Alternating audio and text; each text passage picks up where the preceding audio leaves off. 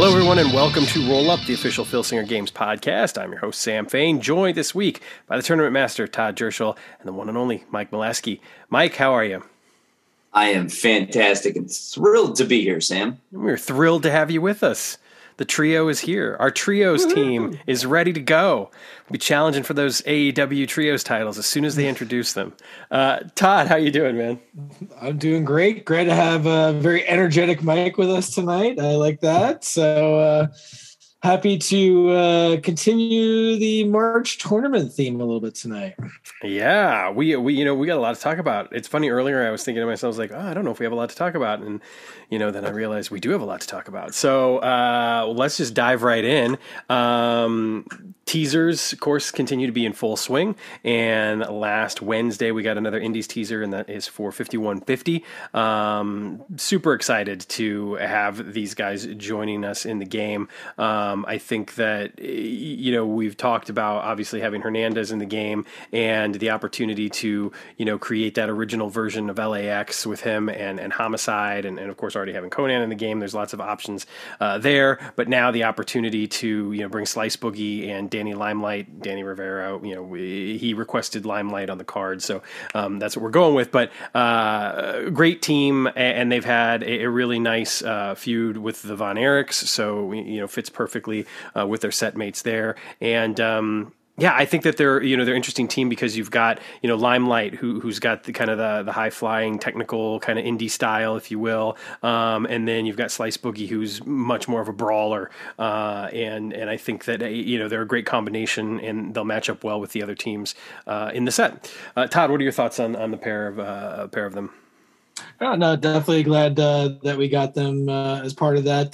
You know, just another, again, a little bit of a rivals for the Von Erichs as well, which is nice. Yeah.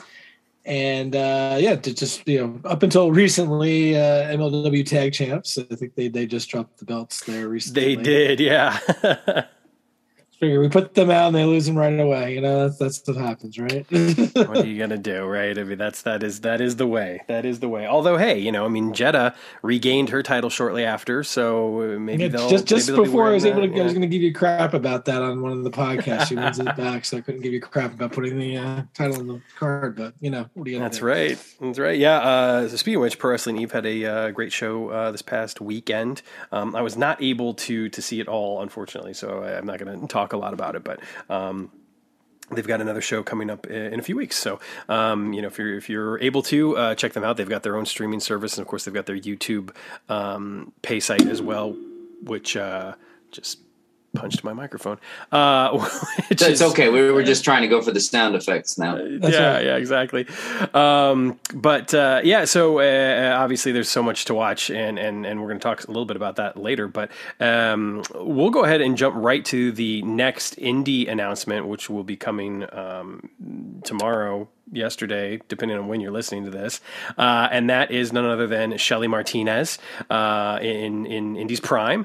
Super excited to have her join the game. She's worked for WWE, you know, with the ECW brand. She's worked with TNA, and she was the valet for the original version of LAX, Homicide and Hernandez. So ties in really nicely there. She's done a lot of other stuff as well. I'm not super familiar with her, to be completely honest with you. I remember her a little bit, but I don't necessarily, you know, recall everything that she did. So it'll be interesting to learn a little bit more about her through the game.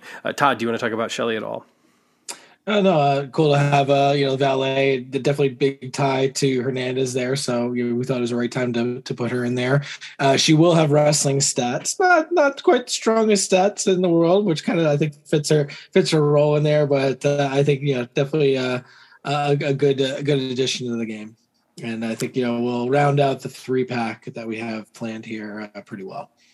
Yeah, absolutely. And I think, you know, it is worth saying there are some other wrestlers that she had been a valet for in her time, and perhaps maybe we'll see one of those wrestlers. I mean, there's quite a few, so, you know, and of course, we've got a black and white Matt Stryker card already, and she was a valet for him for a while with a certain stable in that ECW brand that WWE tried to do once upon a time. So I might have to get the muzzle out if we're not careful here soon. It might. Oh, he can't get the muzzle because he's frozen. Oh, he's unfrozen. Okay, good. I'm unfrozen. I'm back. Don't worry about that. Whether I'm frozen or not, the muzzle works. The muzzle always works. And then we'll go over to the latest announcement for Kronos Return to Civilization, and that is it's payback time. Payback has been secretly planning a major move for years, and now everything is revealed in Kronos Return to Civilization. Where has Payback been? Which super team has Payback been plotting against? Which wrestler has been a secret spy on Kronos for Payback, and which two titans from Dimension K is Payback bringing with him to the fight? It's time to get extreme. The Hardcore Titans versus the Hitmen for Hire in the war on Kronos is here. I'm stoked for this. Payback's going to be a part of Promoter Prime for COTG. A huge fan, obviously, of Payback as a character, and looking forward to, I already know, but I'm looking forward to see what everybody else thinks about who he's bringing with him and what's going on with Payback. Mike, thoughts on Payback?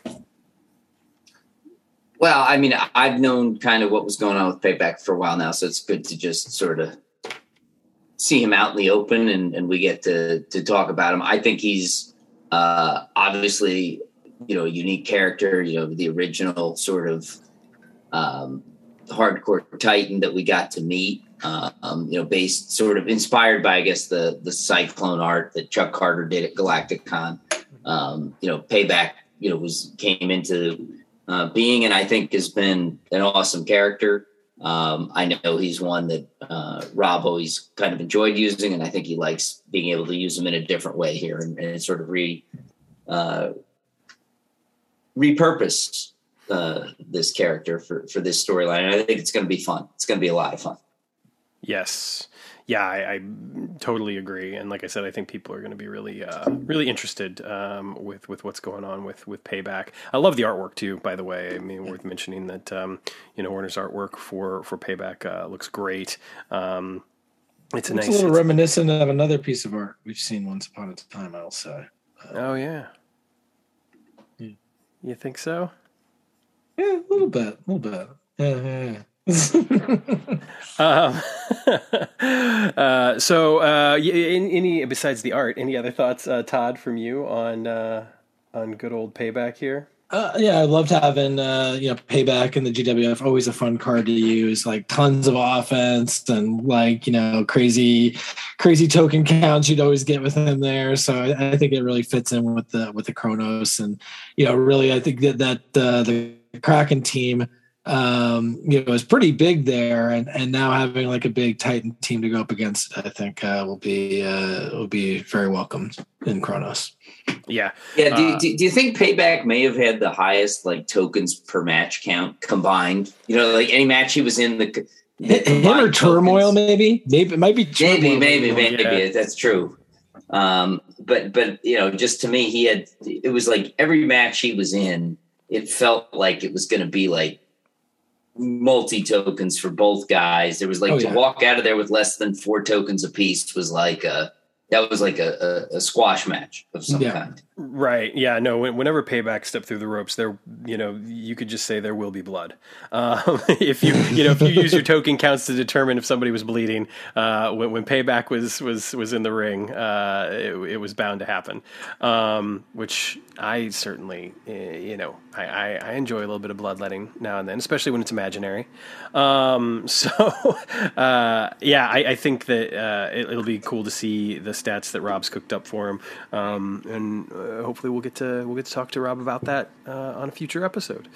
And then for the Legends side of things, we had the announcement for Billy Wicks, which was fitting considering that we had announced Sputnik Monroe as the pre-order character for the pre-order announcement. And for those that don't know, that haven't had a chance to read the website right up, Billy was Sputnik's main rival during kind of their heyday, and they once set the attendance record for Memphis, and not just for wrestling, but just the most people that ever attended event. They actually beat Elvis in 1959, and it stood until the late 90s when Raw came to town and was able to break the record, which is a pretty great feat. Rocky Marciano was the referee for that match. There was a Cadillac on the line in addition to the belt, and they had an incredible feud. And one of the things that I loved learning about their feud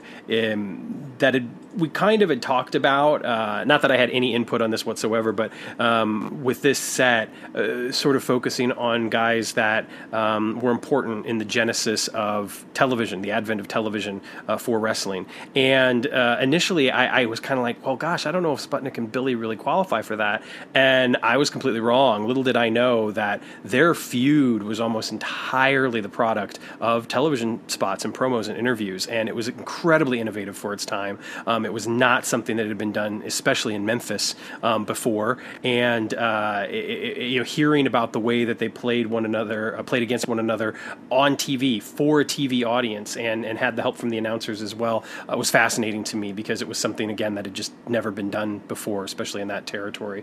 But I'm thrilled to have Billy in the game, and you know what? It's story time with Sam Fain, baby.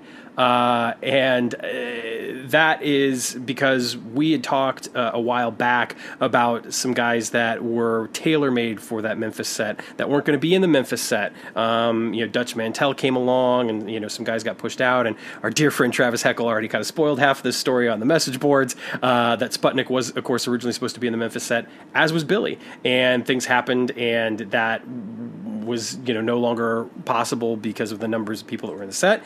And luckily the Legends team and Mike had the wonderful idea, of course, to put Sputnik and Billy into this set, because they fit so well with the era and the theme of this set as well.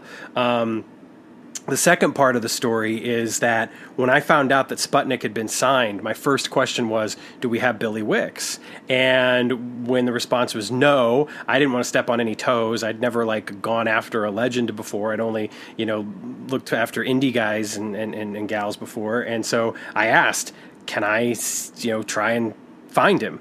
I knew he had passed, but could I try and find a contact for him? And Mike was like, go for it. And I was like, all right. And it was not easy, because there's not a lot of information out there on him. There's not a social media page for Billy Wicks or his family or anything like that. I had talked with Mark James, and I asked Mark, do you know if Billy has any family? And his response is, I know he had a daughter at one point, but I don't know anything about her. So I just kind of used all of my meager investigative skills and found an article that had been published in a North Carolina newspaper. And the author of the article noted at the beginning of the article that she had a personal stake in the story because her husband had been friends with Billy and been trained by Billy. So I reached out to her and I said, hey, this is what we do, and she said, you need to talk to my husband. He's the guy that would be able to help you out. So I reached out to her husband. I didn't hear anything back. I found another student of Billy's, and I reached out to him, and that student immediately responded with saying, yeah, you need to go find John. And so I knew that this was the guy that I had to find. So I waited patiently. He sent another email back to me. He mentioned, that yes, he knew Billy's daughter. He was in contact with her.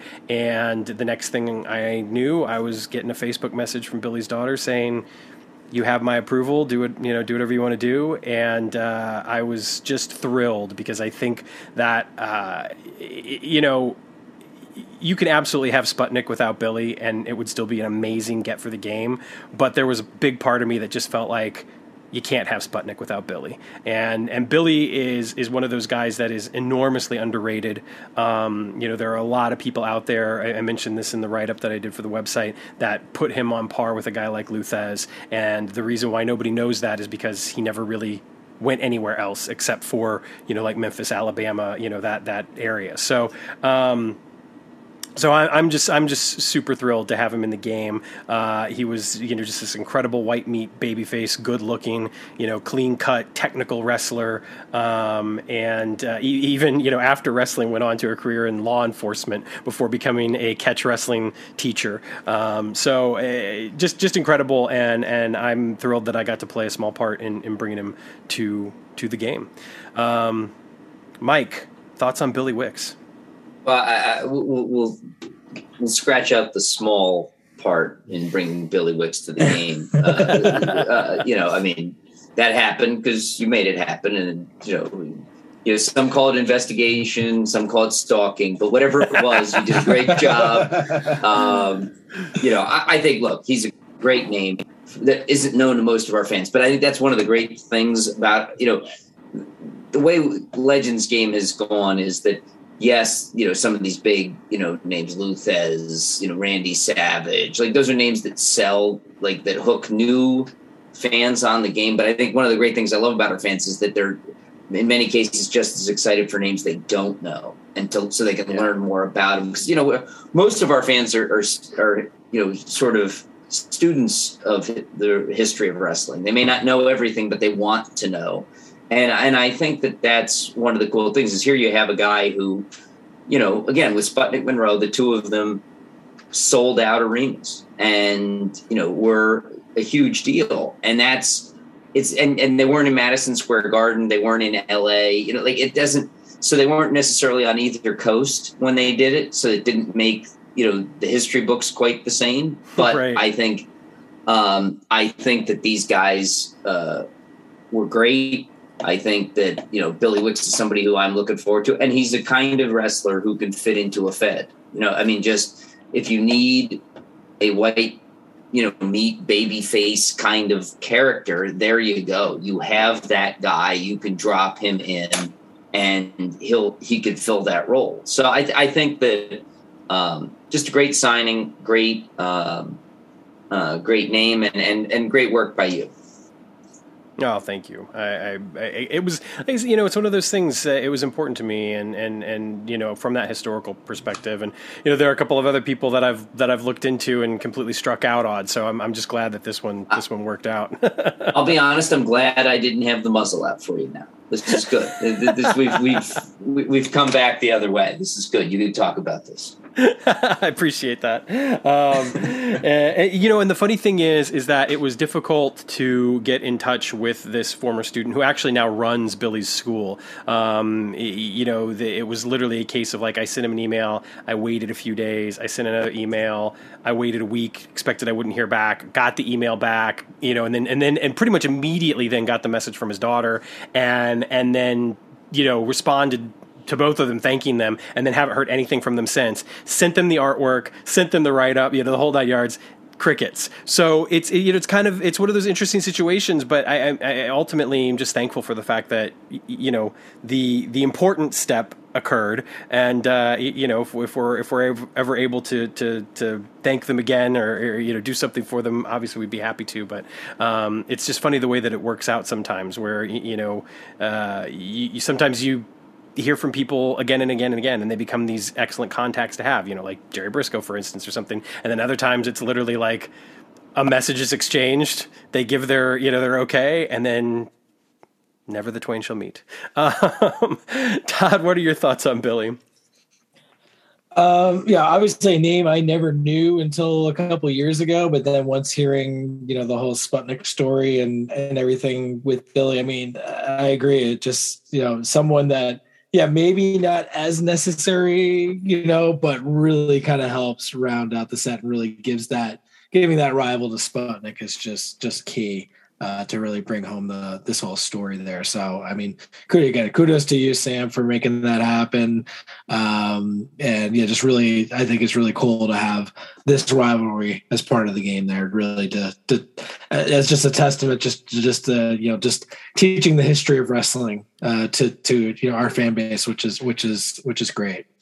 Yes, I totally agree. And that history aspect is something that, we've talked about before, and it's always been something that's important to me and something that I've learned a lot from the game. And, there's some guys that I didn't know anything about now that are, some of my favorite guys. I hope that can happen here. I know on the boards that, that there was a good measure of excitement over the announcement. And then there were also some people that didn't really know anything about him, and it was my pleasure to just be able to say, check this article out, watch this documentary, do this. Cause the wonderful thing is that he takes pretty much center stage in the Memphis Heat documentary. I would say you hear from him, Sputnik, and Jackie Fargo probably the most out of Bill Dundee's in it quite a bit as well. I mean, Lawler's in it. It's interesting. Lawler's in it, but he's not actually in it as much as those other guys are. And then Rocky Johnson obviously is in it a bit, but yeah, I mean, the stories that he tells in that documentary, and then there's some wonderful interviews and other articles on him on the internet that can be found. But I think one of the other cool things about this, and Travis and I talked about this briefly, is that it's almost like getting a booster pack for Memphis. It's like we had this awesome Memphis set that came out in December, and now here we are getting these two Memphis icons as well. So it plays well into that, and then of course, as other people have mentioned, Billy fits so well into a Fed, especially if you're if you're doing like a vintage Fed, even he'll fit really well with those vintage guys and using those vintage charts. And it'll be cool to see. I haven't seen the stats, so I don't know. I could be talking out my ass on that one, I'm really excited about it. Don't stop now, Sam. Well,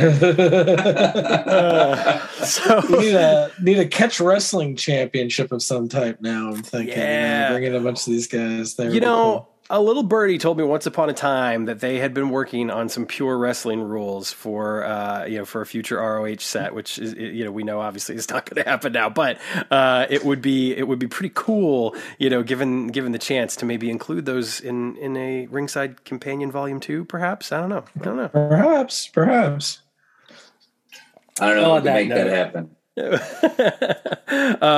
So exciting times, lots of really cool teasers, lots of great announcements, both on the indies and COTG side and the legend side, and I'm certainly looking forward to the cards arriving. We're just a few short weeks away, hopefully, from people starting to get their cards, which really brings me to my next question for an update from Fed HQ. I know we've got some Galacticon information, but as far as things moving along with sets, people can probably still expect to get their sets last week of March, first week of April, I would imagine.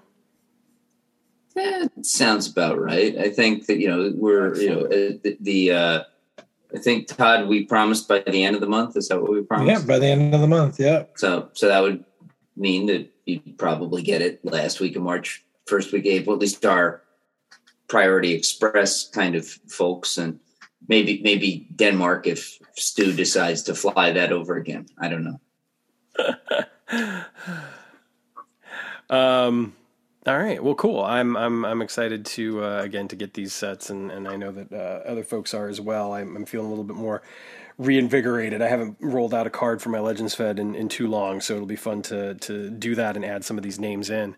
Todd, Galacticon info.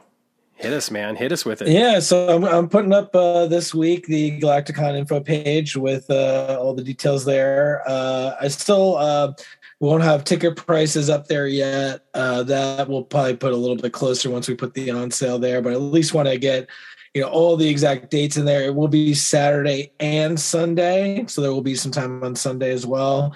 And there is a room block that we have at the Holiday Inn, so I want to make sure people get that, so they can at least get their rooms reserved, get all their flights and other travel things worked out, so they don't have to worry about that.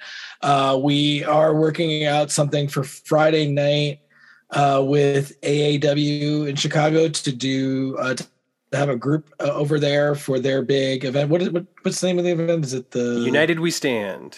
United We Stand. Okay, so that event on the Friday night will be at 115 Bourbon Street in Marionette Park. That is correct. So it's a little.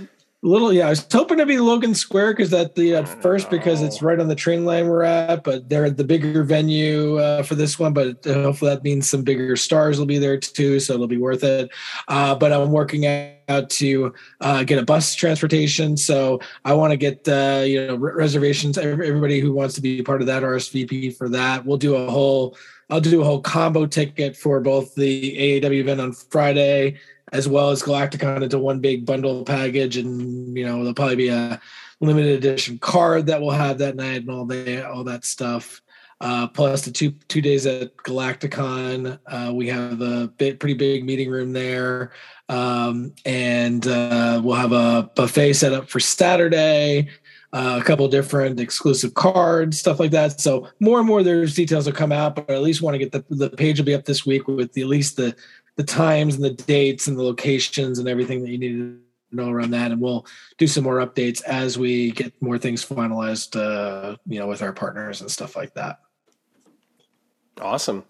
I'm so looking forward to it. I mean, obviously it's in my neck of the woods, and I'm a big fan of AAW, and I think that the United We Stand show is usually, you know, probably their second biggest show of the year, but in years past, I would say that it's been even a better show than their Windy City Classic, which is their year-end show, which usually kind of is the culmination of a lot of stuff. There's been some awesome matches on United We Stand. There was a Sammy Callahan and Ray Phoenix match about 4 or 5 years ago, I want to say, that was just out of this world. So we'll see what they're bringing. I will mention also, I know there's an MLW show that's going to be in town on Saturday. That was well after everything else we had planned that got announced. We will end on Saturday early enough that people can make it over to the show, but we're not going to do any official thing for that. So you'll be on your own to get tickets and get transportation if you want to go to see MLW on Saturday night. But folks who hang out at the hotel, I think we'll still have use of the room then, and we'll probably do a little night at the matches back at the hotel. We're right by the bar and the restaurant there, so people can just kind of hang out and stuff on Saturday night at the hotel if they don't feel like going to MLW. Nice. I will not be going to MLW. I'm going to be exhausted after everything from the day, I'm sure. So I'm exhausted just thinking about it. Yes. I don't think I'm going to make the MLW show either. I mean, who knows? Maybe my arm will get twisted one way or another. But I have a feeling that I'm going to want to. I'm going to want the fellowship. You know, I mean, it's fun to go sit and watch a show and cheer. I know who's going to go though. I know who's going to go. Oh, we all know who's going to go. I mean, Mr. Vegas will be there. Have you seen his WrestleMania schedule? I mean, that's all you need to know. He's going. We'll have to get the whole rundown on that next week. He'll probably sign 30 guys while he's at the show, too. Yeah, by the way, they only have 25 guys there, and he'll sign 30. Oh, man. God love it's Zeke. Funny. Zeke and I last week were talking about the lineup for the new Best of the Indies set that's coming out later in the spring, and we're like, let's leave these spots open. We'll see who gets signed during WrestleMania weekend, because he'll be hard at work there. So he's the best man. We're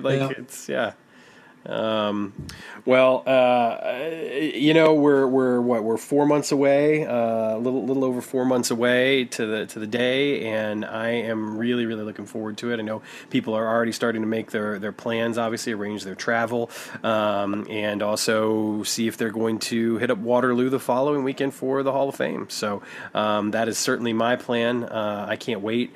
It's a year in the making for me. I was supposed to be there last year, and then had awful car problems that hit us pretty hard right before it happened. So that was a terrible phone call, by the way. Yeah, it was that. Well, for multiple reasons, not just my my being unable to be there. So yeah, Galacticon will be super exciting, and I hope people are making their arrangements because it's going to be a happening. As Todd's favorite announcer would say. That's right. Speaking of Todd, I think you should tell us about what you did recently. Yeah, so last week we had a lot of guests on there, so we didn't get a chance to go through it, but I did 2 weeks ago to go to see AEW Dynamite at the Webster Bank Arena in Bridgeport.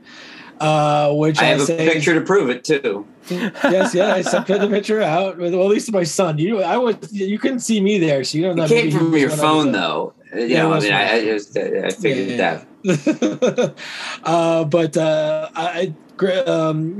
Really neat show there. My favorite part that is it took me 10 minutes to make it from my parking spot back to my house, which was absolutely wonderful. Beautiful. Yeah, from my seat in the arena to being home took me 25 minutes, which was amazing. So I don't think I've ever made it back from any wrestling show. Just like the Garden. The Garden. That was a rough one. But no, my second Dynamite I've made it to. That was the show here. It had I know in the Rampage it had Andrade El Idolo versus Sammy Guevara for the TNT title, which was pretty wild. And it had we had Brian Danielson versus Daniel Garcia. I'm the one who said it this.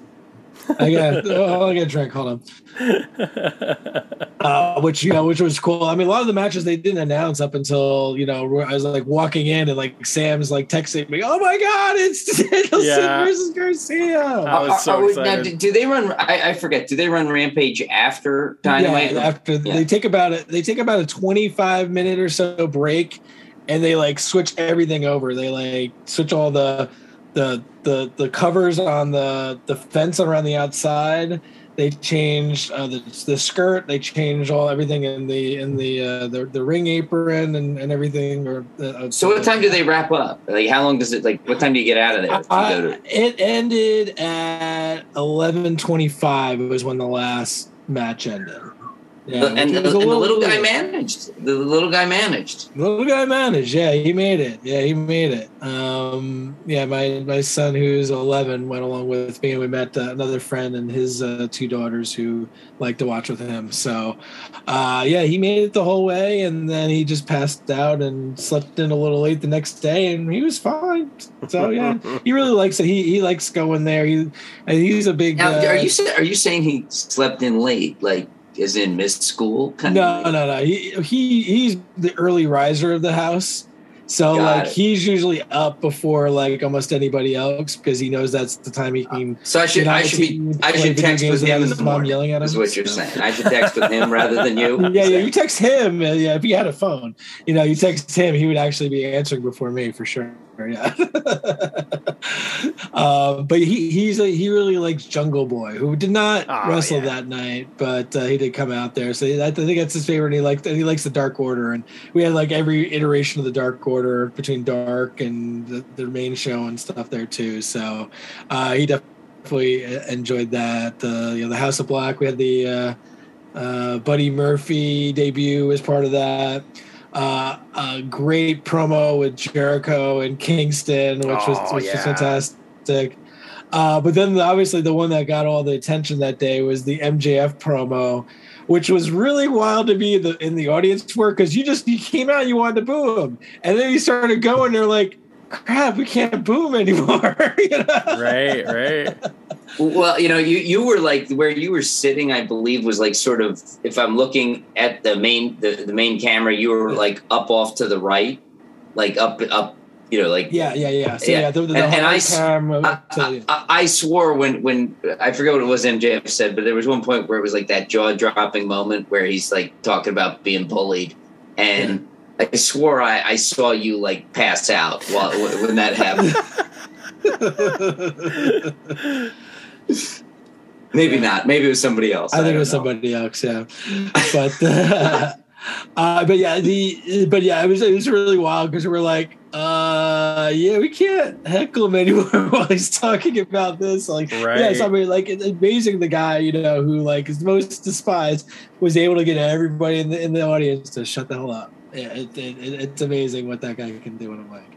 I mean, both of them. I mean, this is one of those. It was one of those feuds where you go, it was just, they were both so good on the stick in it, and they just kept elevating. Like at first, you think, okay, they have the one big promo, and you go, how can they really keep that going. Yeah. It's got, like, it's going to have to be, cool off a little before they can. But it was like every time they came out, it was something better. And then, and then the go home on that was great too. Oh my God, that was, I mean, honestly, the build from the beginning to that go home is probably one of the best builds I've seen in modern wrestling. I mean, that, and the thing is like, I talked about bloodletting earlier. It also is an incredible reminder of just how compelling and important and dramatic, getting a little juice can be, because that was, I mean, it was huge. It was huge. I mean, it went from being something that I was interested in because of those two guys and would be interested in no matter what, even if they were going to read the telephone book, like I'm there for it, right? To being just absolute nuclear heat. I mean, it was incredible. Well, and you knew that like MJF had to be heel, but right. he did such a good job in that promo that Todd was at that you go, are they going to swerve us here? Like, is this going to be like the whole the double turn? Like do we really go there? Does Wardlow now go heel too? How are they going to work all this? I just thought that was exceptional. And the fact that Todd got to see it, I think was live, was pretty cool to be there to experience that. Because you could tell on TV the arena was confused, like really. Yes, like, hell, so was I at home. But it's there's something about hearing, like, it's one thing when you're sitting there yourself, but when you hear like a crowd just go silent, they're trying to razz the guy, give him the business, and then all of a sudden it's like, ooh. I don't know. We can make fun of him now. Is it really good to boo a guy who's talking about being bullied? I guess, like, even wrestling fans had to stop at that point. We have to think about it. Went maybe on a little longer than it should have with some certain fans, right. But eventually everyone was like, yeah. But I mean, it got to the point by the end of that promo, it was just you can hear nobody. Yeah. And then Punk comes out and sells it. Yeah. Right? I mean, it was just... And that was part of the brilliance. That was part of the brilliance, is that Punk comes out and sells it. Like, he doesn't even have a mic in his hand, which also added to it. He just comes out and he's just talking to MJF, is it true? Is that true? Is it true? And MJF, sold it so well too, just looking at him, again, without the mic, and being like, yeah, it's true. And that's how they left it. And you're just like...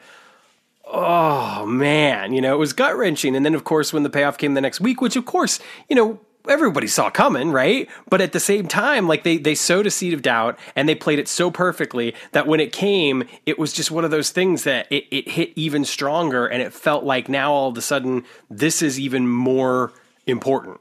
It's important. Yeah. I mean, I think that's the brilliant of what they've been doing over there, is that they've given you just enough little seeds of doubt along the way in a lot of their different angles, not just this one, but in a lot of their angles, you go, maybe they can't, but maybe, it's one of those things where you, as a wrestling fan, you tell yourself they have to pay this off this way, but I, they've done just enough to put that little bit of doubt that it's entertaining and not entirely predictable.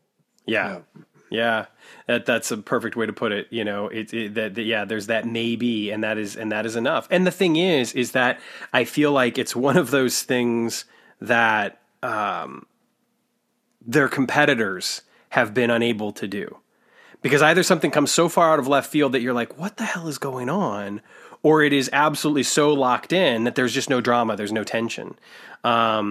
So I think that the whole thing has been just remarkable, and I don't think it's over. Speaking of, we had a show this past Sunday. We're not going to go super in depth like we've done before, and I mean it this time. But we had Revolution on Sunday. I watched it. Todd, I know you watched it. Mike, did you have a chance to see it? I did not. I mean, I've heard what happened, but I did not actually see the pay-per-view. So did you see any of the matches, just out of curiosity? Nope. All right. Well, we're going to spoil everything. It was a busy Sunday, and it just didn't work out. I completely understand. I completely understand. It's been a wild week lately. I'll talk a little bit about that later. But anyway, I guess I could have watched it, but then I wouldn't have been on tonight probably. And I prioritized you guys. I'm glad you did. I am glad you did. So let's just talk a little bit about the buy-in real quick. Layla Hirsch, Chris Statlander. These are two women that I love to watch work. The match wasn't perfect, but it was a heck of a lot of fun, and I thought it was really interesting to see her go over. I think it puts her in a really interesting position, especially knowing now that she's going to face Thunder Rosa for basically a women's world championship match. Any thoughts on that match, Todd? I actually was eating dinner during that, so I missed that match, but I did catch the rest of it after that. Which awesome. I was waiting. I was waiting for the next match. Yeah, man, Sindhook. I did. Again, it's one of those things where you're just kind of like, this kid has wrestled like 5-10 times, you know? Maybe 5. Yeah. We're talking Hook, everyone. So I mean, tell me another company that has been able to like do what they're doing with Hook right now, you know? Well, and it makes no sense either, right? I mean, he's part of Team Taz. Like, right. He's supposed to be a bad guy. Like, well, if you notice, they never bring him out with Team Taz anymore. Right. He's a separate entity now. But so, he still comes out the heel tunnel. He does. Yes. But it's just, the kid is just over. Yeah. I mean, there's no like, they're smart enough to keep Team Taz away. I mean, Taz sells it on commentary. Sure. Right. But it's like, even like listening to Jericho and Taz go back and forth about Hook is really entertaining to me because they're both just putting him over. Right. Like, I mean, it's a total just push, but not in a way that you're like, well, it's his dad and his dad's friend. I mean, like, you know, like what are they supposed to do? You know, like, so nobody, it's genuine sounding, right? It doesn't sound forced or corporate or anything like that, but he's just over and everybody wants him to be over. But he's a bad guy. Right. Yeah. I know. I mean, I feel like it's got to go somewhere with him and Ricky Starks. Like it almost has to now. Yeah, in time. Yeah. Like I'm not saying it's like next week, but I'm just saying like, based on how this is all come out, like eventually Ricky Starks has to be like, why aren't you on my back with Hobbs here? Like, where are you at? Like, it has to kind of come to that point that at some time it's got to come to a head that he's on his own and doing his own thing. And then Dad's got to make the choice. Right. Yeah. Oh man. Yeah. There's too much gold there. That's the thing, right? It's like, that's just the way that they've been building so many of these stories from the get go. And I think that that seeing, you know, the way, again, you know, just looking at the way that they built Punk and MJF and knowing that both of those guys have other stories on the horizon as well that have already, you know, seeds that have already been planted. You look at the Wardlow stuff is another great example of you know, that long-term storytelling that they're doing. And it's really, you know, it's gotten to the point now where it's so magnificent. You just got to think that Tony Khan's got like this, you know, room in his house that looks like, you know, one of those crazy people that's, you know, it's like Mulder from the X-Files, you know, where he's got all these like pins tying everything together and planned out for years in advance, because how else do you possibly do something that's as coherent as what they've been able to do, especially for the past year or so? You know, I thought there was going to be a segue there because you said we weren't going to spend a lot of time when we're still in the pre-show. So anyway, Hook beats Keith Marshall in 5 minutes. We had a six-man tag, which was a lot of fun. Really, really enjoyed it between the House of Black and Pac Pentascuro and Eric Redbeard. Todd, what were your thoughts on that one? I mean, yeah, just fun one. I knew once Eric Redbeard got added to the match, he's the one taking the fall. But you know, he did pretty good considering he's in there with a lot of guys who a lot of fans probably think are a lot more higher skilled, you know, than this, you know, big guy, big former WWE guy. So I think he really did a great job, you know, holding his own out there with some pretty talented guys. Yeah, I totally agree. There was a lot to like about that, and I'm really enjoying this feud and the fact that obviously it's going to keep going.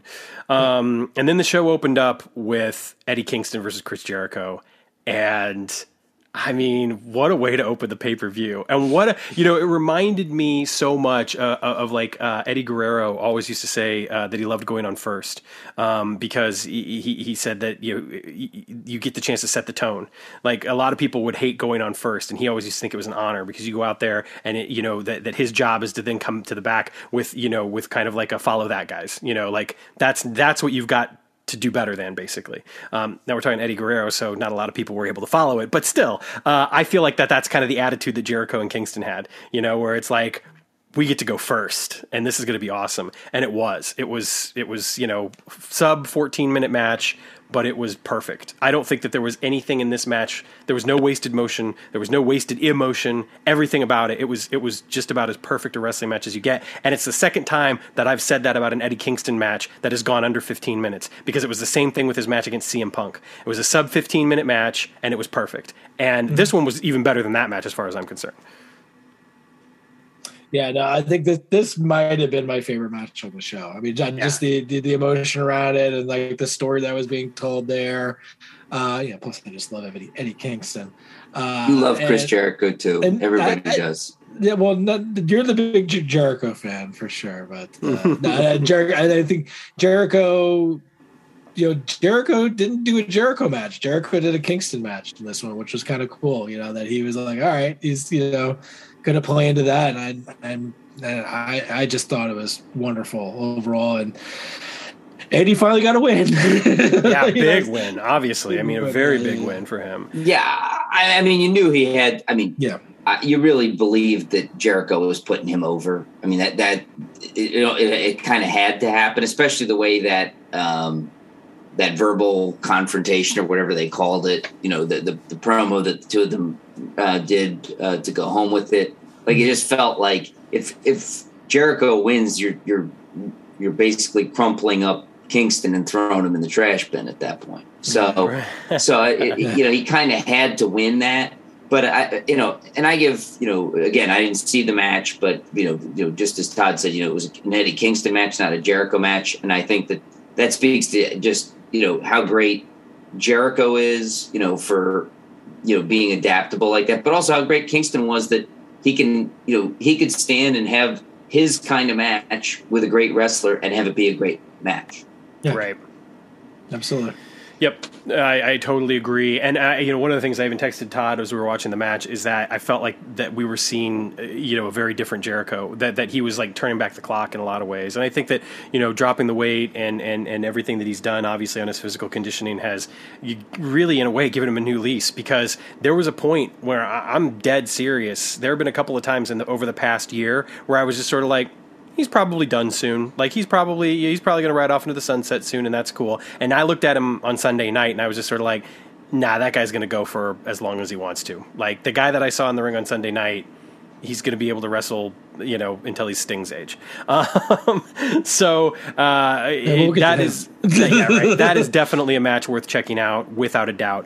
The next match, this is going to be a match where I do feel like, your mileage may vary, but for me, I thought it was one of the best triple threat tag team matches that didn't involve ladders and tables I have ever seen. Legitimately, I thought it was fantastic. Everyone did so well. When you've got two teams that know each other as well as Red Dragon and the Young Bucks in there, it would probably be easy to get lost in the shuffle. And Jurassic Express definitely did not. Actually, they're not announced as that anymore. They're announced as Jungle Boy and Luchasaurus. But They did not get lost in the shuffle. They had their moments to shine, and they retained their title. And I thought that this was a great match and helped to further the story, obviously, between Red Dragon and the Young Bucks. Yeah, they did what it needed to do. Yeah, kept the belts on the champs there. Yeah, there really wasn't. Yeah, didn't need to come off them yet. I think there's enough of a story to tell with the Bucks and Red Dragon that they don't need the belts really. Right, and maybe tell and just allow a story with Red Dragon and the Bucks to sort of take off. Yeah, exactly. Yeah. And maybe Adam Cole and Kenny Omega. I mean, who knows? That was the other thing from the. That was the other thing from the buy-in was the reemergence of Don Callis and kind of hinting at Kenny Omega a little bit. I don't know when he'll be back. Probably not. Still a little while away. But is interesting, just kind of planting those seeds a little bit. Now, the rumor I've heard is that they're going to have the Bucks and Omega go face and Cole and Red Dragon go heel. And I'm going, how do you turn Kenny Omega face with Don Callis? Like, I'm not sure how that works. Right, yeah, I don't know how it's going to work. Yeah, I don't think that happens. I don't think it'll be interesting to see exactly how it goes. And there's a part of me that wonders is that, will this be a case of, kind of your non-traditional, like there really isn't a face necessarily. Like the crowd's going to cheer who they want to cheer, and it's clear that, Adam Cole has a huge following. People want to cheer him already, yeah. And then, of course, you've got Kenny Omega and the Young Bucks where I feel like, again, you're going to have people that want to cheer them. This is just going to be a case of six guys that we want to see in the ring together. Having great matches. Then we had our Face of the Revolution ladder match for a future AEW TNT Championship match. People apparently seem to really like this match. I didn't dislike it by any measure, but there was a feeling that I had by the end of the match that it wasn't on par with the matches that I had just seen. Then I came to find out that Orange Cassidy had been injured during the course of the match, and that caused them to change some stuff towards the finish of the match. And all of a sudden, it made total sense because I was like, "Oh, okay, that's why I felt that way." Because the match did seem to kind of like fall apart a little bit. It wasn't exactly what I feel like it should have been. At the end of the day, this match was there to serve one purpose and one purpose only, and that was to get Wardlow even more over and, get him to win the match, which he did. Yeah, no, I was just fully expecting Wardlow to come away with the win. It was just a matter of how it was going to happen. Yeah. Next up, we had Jade Cargill defending her title against Ty Conti. This one was pretty much a foregone conclusion. I had a little bit of doubt in my mind just for the sole purpose that Ty Conti has already dropped a couple of matches to Britt Baker. So it made me kind of feel like, where does she go from here? She's improved so much over the past couple of years. I mean, she is just a different competitor as far as I'm concerned. And she's gotten just so good at being a pro wrestler. So I'm sure she'll be fine, but it is interesting to think that, she's had a couple of big opportunities and they haven't paid off. So it'll be, just interesting to see where she goes. I thought Jade looked really good. I felt like this was honestly one of her best outings on a pay-per-view anyway, and, kind of a big match setting. And love the gear, the Mortal Kombat. The gear is great. Gear. She's Jade from Mortal Kombat. Yeah. I mean, she's been playing up some good gear for the pay-per-views or the big matches, because I think she has the Storm gear. I think was for when she won the title. I think so. Yeah. So yeah, she's definitely playing that up. I mean, she knows her role, and she's been working hard. She pulled out some new moves and stuff. Pulled out a frog splash. Wasn't expecting to see that. So. Not only a frog splash, but a really good-looking, unique-looking frog splash. Like it wasn't necessarily a frog splash that we see anybody else do, which I appreciated. It was solid. It was just a damn good looking frog splash. So yeah, next up we had the CM Punk MJF dog collar match. And I mean, this match was, and Punk even said this after the match, that this was basically their like tribute to, to Roddy Piper. And it clearly was. I mean, this match was the fight that you wanted it to be, that you needed it to be. Lots of great psychology, lots of wonderful storytelling, and the finish was, damn near perfect for what this feud has been. Mm-hmm. Yeah, set it up, great for him with MJF and Wardlow in the future. I'm looking to forward to seeing how that all shakes out on Wednesday. Right. But, I mean. Overall, I think the match was maybe a little long, but I guess you kind of had to go a little bit there, and not sure the thumbtacks were needed, with everything else going on. But I think Tony Khan likes thumbtacks. Britt Baker, right? Yeah. I mean.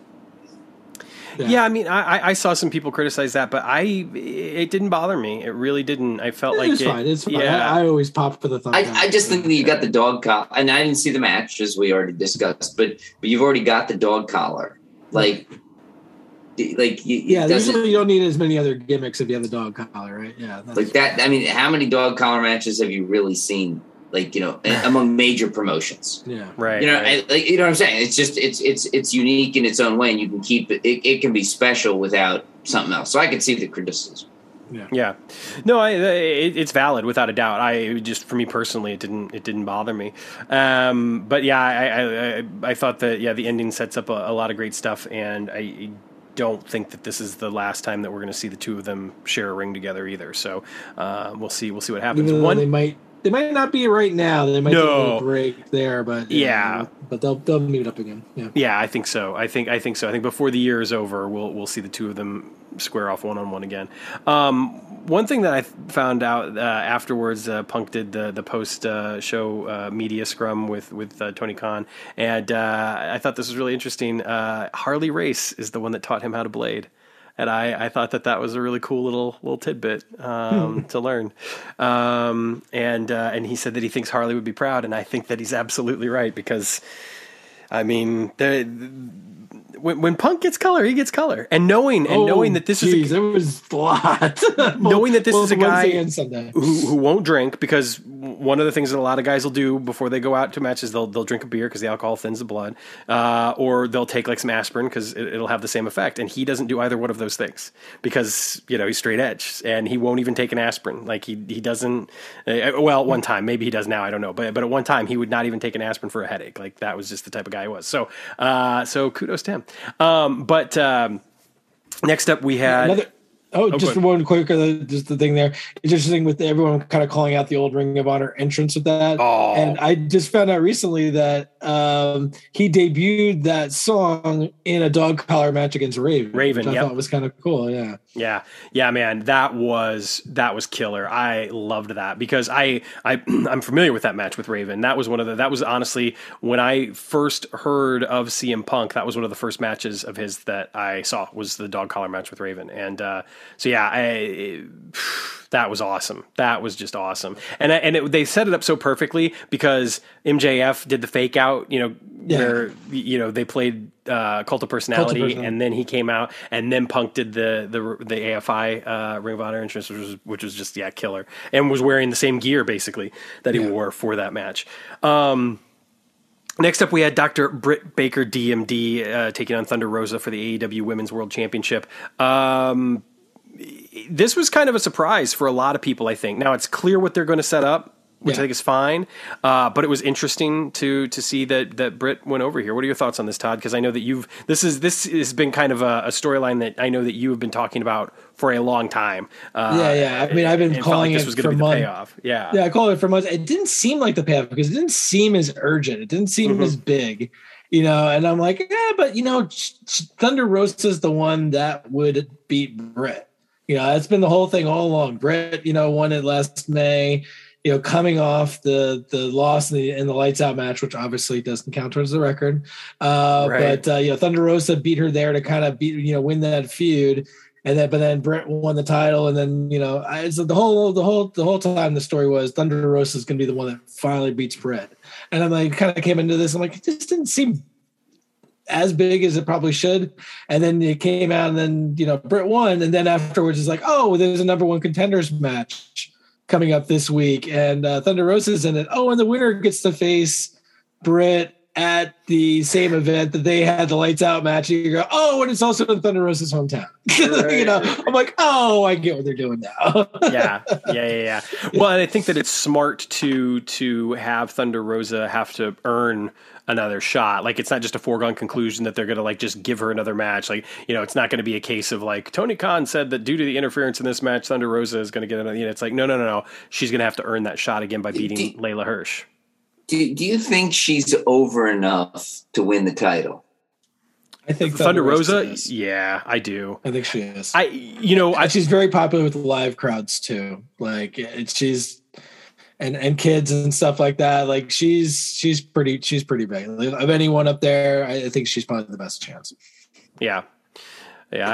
She's certainly. I will absolutely say that she is. Well, I don't know. I feel like Britt might have cooled off a little bit. I think part of it is that she hasn't had that marquee feud that really is selling it right now. I think everybody's still into her, but they're like, what's left for her to do? Right. There's one person who's not on the roster that I feel like if they brought in, and I don't know what she's doing, if she's even interested in wrestling anymore, to be completely honest with you, but there's one person that I feel like if they brought in, that they could just immediately slot into the title picture. If Thunder Rosa were not going to be next and Britt was going to hold on to the title for a little while longer, that would give you that marquee feud. And that's Toni Storm. I feel like if Toni Storm came to AEW, I have little doubt in her ability to A, get over with the crowd, and B, give Britt the type of matches and type of feud that she would need to have that, you know, marquee feud like you're talking about. But we'll see. I mean, the Thunder Rosa stuff has been pretty big and it's been going on for a while. So yeah. And I do think Thunder Rosa's hot with the crowd. So yeah, she is. Next up, we had Jon Moxley, Brian Danielson.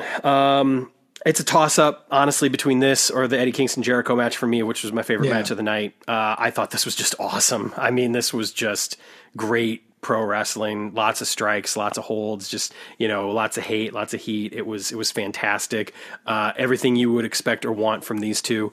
And to anyone who sometimes questions Jon Moxley's ability to work in a wrestling ring, you've not been paying attention, but also watch this match. And that's not because, you know, people will be out there saying, well, yeah, but he's in there with Brian Danielson. No. This is a case of Jon Moxley meeting Brian Danielson every step of the way. And Brian Danielson is the best wrestler on the face of the planet. So that tells you where Jon Moxley is in the scheme of things. He's right there with him. It was fantastic. Yeah, no, this is a ton of fun. And obviously, you know, the big talk afterwards was, you know, who came down at the end? Papa Regal. Papa Regal coming in. Obviously, a little bit of tie to both guys there. But, yeah. That might be the biggest news of the night, too. Yeah, probably. Oh, we skipped over, you know, Swerve Strickland there coming out as the other debut. Yes, but I think that's right. Regal was even you know, a bigger one for most people. It was close, but I'm going with Regal. Yeah. Only because, with the, especially pop. When you but also when you combine it with the Ring of Honor purchase, right? Because now you've got a young group who he can help, you know, mentor through that. I mean, he has some experience with that, as people may or may not have heard. And you know, I think that, you know, that's where it becomes big, is that, you know, Tony Khan might say he's still going to be booking, he's going to book both brands, but that's going to require a lot of delegation to make happen. And I could see, you know, Regal playing a big piece of that. Yeah. Absolutely. Yeah, I totally agree. But in the meantime, at least storyline wise on AEW, look forward to Regal, Danielson, and Moxley and their Cobra Kai dojo being built. Looking forward to that. Yes, absolutely. Oh man. I mean, I don't know. What I want to see is them get Lee Moriarty and Daniel Garcia, and that will be like their stable. I just think that would be awesome. But obviously, I don't want to see 2.0 get left. Parker, I was just gonna say, Parker might blow a gasket. It's like, I mean, literally, he might just poof in the middle of a promo. That next up, we had the six-man tornado tag team match with Darby Allin, Sammy Guevara, and Sting taking on the Andrade Hardy family office. Andrade El Idolo, Matt Hardy, and Isaiah Cassidy. This was exactly what it should have been, and nothing you could have possibly expected at times. Out of this world, intense and insane. And I don't know who's crazier, Sammy Guevara or Sting. Sting, because he should know better. Yeah, right. This is true. But how awesome! I mean, seriously, what a great one of the knocks that Tony Khan has often gotten for the AEW pay-per-views in the past has been that you know the build and the kind of the peaks and the valleys aren't there. That it's just kind of like banger after banger after banger after banger, and the audience is exhausted. And what are you going to do? And this was probably his best put together pay-per-view so far for having those peaks and valleys. And this was the perfect example of that, because you get this Moxley Danielson match, the Regal, you know, debut. And then you come in with this something completely different that is super fun, does not overstay its welcome, and leads into, you know, the main event. I thought it was perfect. And again, there were some insane spots. It was a hell of a lot of fun. Yeah. Yeah, not much more you could say, but yeah. That Spanish Fly, though, what? Sammy is, when he looks at the crowd and he says, I'm crazy, like, yeah, he is. He's crazy. He's crazy. And like I said, so is Sting doing a balcony dive. Yep.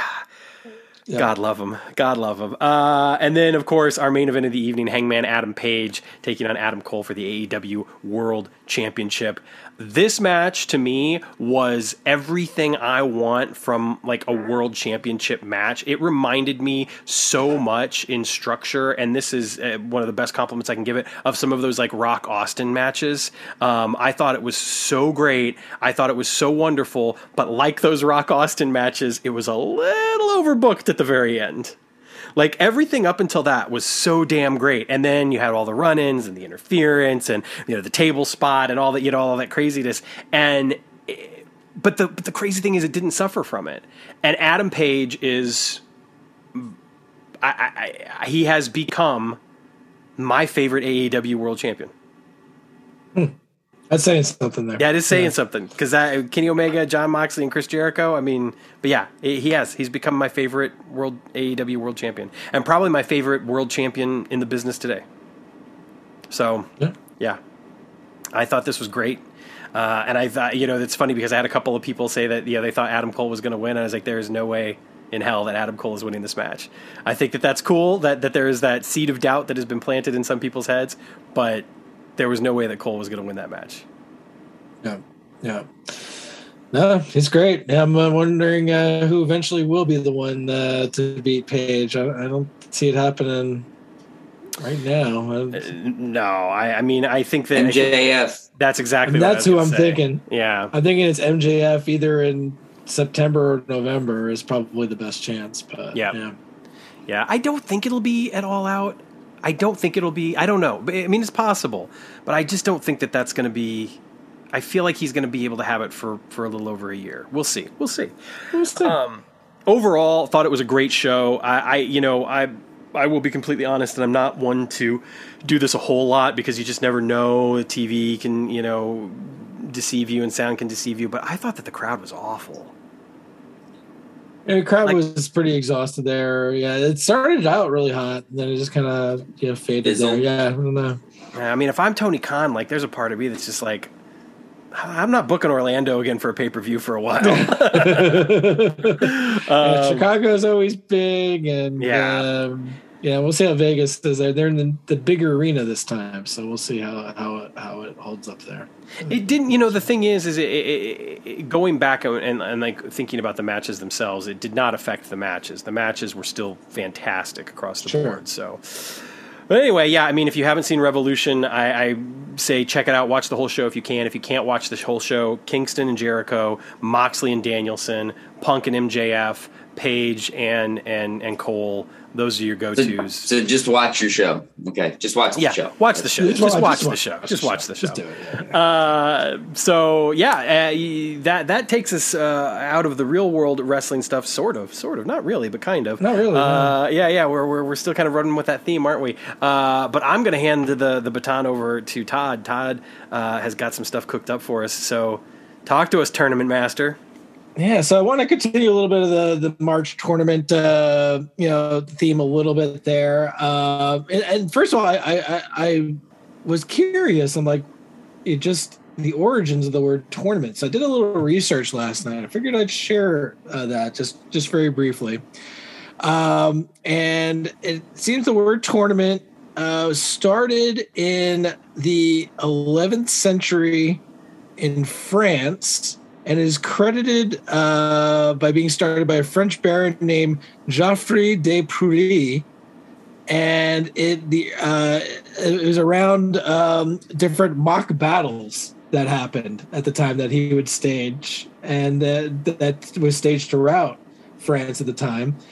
Did eventually include things like, jousting tournaments and stuff like that. But most of those were also mostly ceremonial and not real competitions. So it's kind of interesting that, the origin of the tournaments was around stage competition, and now, some of our favorite tournaments are in wrestling. I thought that was quite interesting. That is awesome, man. That is quite the history lesson. Thank you for doing that. I love that. No problem. So I wanted to talk a little bit about one of my favorite tournaments, the thing that actually introduced me to the concept of tournament and kind of how it ties into Phil Singer Games a little bit. And that is talking about WrestleMania 4, What the World is Watching, which was the first pay-per-view I ever got to watch live. I had a big old party at my house. And WrestleMania 4 featured the world title tournament after the big February 5th debacle with Hulk Hogan and Andre the Giant and the referees getting plastic surgery and all that stuff going on there. The title being held up, this was going to be the one-night tournament to settle it there. I did tournament brackets and had everybody at my party fill them out. We did a pool. My friend Ted correctly predicted the final match, and he won that. So just overall, I mean, again, it introduced me to the whole concept of tournaments. I didn't know that there could be draws and buys, which confused me when scoring said pool. But overall, I was just enthralled, and some of the other matches that were on that show were some of my some of my absolute favorite characters at the time. Yeah.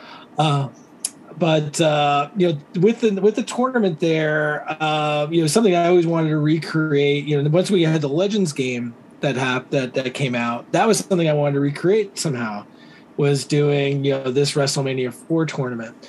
So I think it was back in 2005, Mike and I, had met a couple of years previously, and we started hanging out and talking more, and Mike was talking, now that the Legends game had finally come out, Mike had wanted to put together some bootlegs of some different 80s WWF characters, and I was interested in that too, and we worked together as our first ever project that we ever worked on anything game wise, as we put out a bootleg set based on WrestleMania 4 and giving you all the characters that were not in the Legends game at the time, which it was the 14-man tournament, and the only guys we had in the Legends game at that point were Greg the Hammer Valentine, Ted DiBiase, and Hacksaw Jim Duggan, who was in the Legends rematch set, I'm pretty sure. Yeah, he was in the rematch. The other two guys were in the original starter set. So Mike and I put together this bootleg set, and it was a lot of fun. I think it was the first time we ever really utilized Warner also for a set too. So a lot of history behind this bootleg set. So I have a quick question that I want to throw out there real quick before we get into the set, because I really, really, really, really, really want to hear about this. But I'm just curious, did it bother you that this was a 14-man tournament? Like, did that bother you? Like, was it one of those things you looked at it and you're like, I mean, I know obviously there was a reason for it. Yeah. But it didn't have the symmetry of being like 16. At that time, I didn't realize the whole symmetricalness of tournaments there. So it didn't bother me at the time, really. Well, I actually liked it, the buy. Like, I actually thought it was cool at the time. The thing that bothered me was then Hogan and Andre going to the double DQ, and then, DiBiase just coasting into the finals. Right. That's the part I didn't like at the time. Yeah. Savage had to face two guys, two matches in a row who had just come off of a bye, the gang getting the other ones too. So, well, it's funny because the rumor is that Vince hates tournaments, right? Like, he just hates them. And it's clear, because I don't know that WWE has ever done a good tournament. Except for the Cruiserweight Classic, maybe, but I don't know if you can even count that as WWE. But yeah, right? Like, it's funny to me that and that's not to say that I don't love this show. I do. It's just when you look at the actual matches and you look at like the way the tournament is set up and the story and the psychology behind it, it's just sort of like, it's clear that it's there to do one thing, and that's make Ted DiBiase your number one heel, and Randy Savage your champion and your number one babyface. Yep. That's what it's set up to do. Yeah. There wasn't getting anybody else over but those two guys. Right. It sets Hogan up for some backstage shenanigans down the road. We're all good. That's true. So Mike, any recollection about how, you know, we got started on this, the bootleg set? Well, I think like you encapsulated it pretty good. I mean, I think we started with the thought was the Legends product had come out and we both liked the 80s guys. And I was saying, I wanted to do these guys and some others. And you said, well, you love the tournament, which was not a surprise to me at that point. And, it just sort of evolved into, well, wouldn't it be better if we could just fill out? That would be like a set. Like this wouldn't be like trying to recreate a year or something where you needed all these different guys. We could just do this snapshot. And then also, I think the other thing that came into it was we agreed that these cards were all going to be based on that moment in time. So we weren't trying to do a Randy Savage career card. We weren't trying to do an Andre career card. It was, like, let's get these guys in that snapshot moment to what they looked like there, so that the tournament results, if you replayed them, at least had a chance of being similar, at least and like time appropriate. Right, exactly. And I think the other thing I liked about just having it, tournament as the set there is like a lot of times you get different bootleg sets. It's like, oh, okay, that's cool. I like this. Oh, am I going to use it? I'm not sure. Maybe I could use it. And here is like, oh, I could just do and just play out this thing. It gave you something. It just set it up. It's like, oh, I can play out this tournament now, with them. And it just is an easy thing, for people to just go ahead and run with. Even if they ran it one time, hey, they got to utilize it. And I thought that was kind of a nice little thing along with that too. Oh, here's another little interesting thing. We had actually agreed we weren't going to call it WrestleMania because we didn't own the intellectual property. And Todd went and in the booklet just said WrestleMania everywhere. So you look at the cards say WMIV tournament set. Yeah. And the booklet just says WrestleMania everywhere. I'm not going to say who did the cards and who did the book. But I think you get the idea, yeah. But it says so in the book who did them, so spoiler alert. There you go. So that was the other thing I remember about it, was we had agreed on it, and then you sent me the book, and I was like, I thought we said we weren't doing this.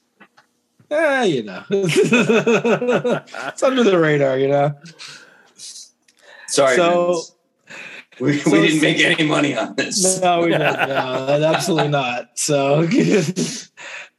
Yeah, I think we gave a bunch away, and that was the whole thing. It was like, hey, we just wanted to have some guys just to kind of throw, because at that point there was only like I think the main Legends set, Legends rematch, maybe Hardcore had come out around that time, maybe. Yeah, maybe that was. I think that might have been the third one there. That was, so there really wasn't a ton there at that point. So, but we got all the big guys there. So we did it as a 12 card set because we were printing 4 cards to a page. We needed 11, so we had to do one extra guy. So we decided to do like the one other guy who was part of the tournament that really had an effect, and that was the Dr. Styles Slick. We did a manager card for him, which was pretty good. So he's got an interference chart, and he's got a distractor rating of 7. But he's a couple of the different antics he did during the show, like he had the part where he could throw the cane in there. Sometimes it went to his guy, sometimes it went to the other guy, which definitely came into play during the tournament there.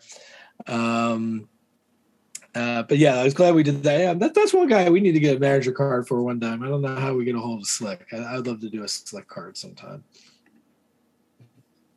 Yeah, the Slick would be awesome to add in. He actually spent some time in Kansas City. That was kind of where he did a lot of his early work before he moved on to WWF. So, and Kansas City, of course, is close to my heart. That's where my dad's side of the family is from, and I spent a few years there growing up. Yeah, huge guy there. So just kind of going through the cards here. So obviously, kind of going through the tournament, the first match of the tournament was Ted DiBiase versus Hacksaw Jim Duggan. We already had both of those cards. Luckily, DiBiase was also in the $1 Million Man gimmick, so we got to use those right there. So those two we didn't have to recreate. The next match, though, was Don Morocco versus Dino Bravo. So both these cards are in the set there. We do have the tie-dyed version of Don Morocco on this one there, which, again, I know we talked beforehand, not Tim Dalton's favorite version of Don Morocco. No, so I think he's still holding a grudge on that, truth be told. That we did this one here first, yeah. I think we were doing the Legends Expansion 6 set. You know, we were putting out some photo references. You know, one of the things we talked about was just putting out tie-dyed Morocco ones for him to choose from, but then we thought he would just get too cranky and upset at us. Oh, so, I mean, but no, I remember having to explain to him and him saying, you know, I understand it, but I still don't like it. Yes. Well, at least you kept his name Don Morocco and you didn't call him The Rock, Don Morocco. You know, yeah, not The Rock. You wouldn't put The Rock on there. Yeah. Just Don Morocco. So he's got a +2 pile driver on there, a 6-3 pin, only one down on level 3 defense. It took a little while to get him down there, and one down on level 2 defense. So pretty tough guy right there. So Dino Bravo, we got the side suplex. That was his main thing there. He does have a high disqualification rating, a 6 disqualification rating, which played into the match because he did get disqualified in that match against Don Morocco. So that, I think that was on purpose, if I'm not mistaken. It's been a while. But overall, any other thoughts on these two cards here, Mike? Well, I mean, you know, I think that Morocco was just fun to be able, and I knew that, like, if we ever, you know, there was the odds of a tie-dye Don Morocco card ever coming out were pretty small. So I felt like we were doing a service to the community with that card. And then Dino Bravo, he's one of, you know, I always felt like somehow, some way we get Dino Bravo, but it's tough when, you know, he's not with us, obviously. And he's from Quebec, which makes it even more challenging with the language issues. But I liked having, I really liked having that card. He was such a good heel at that point in his career. Yeah.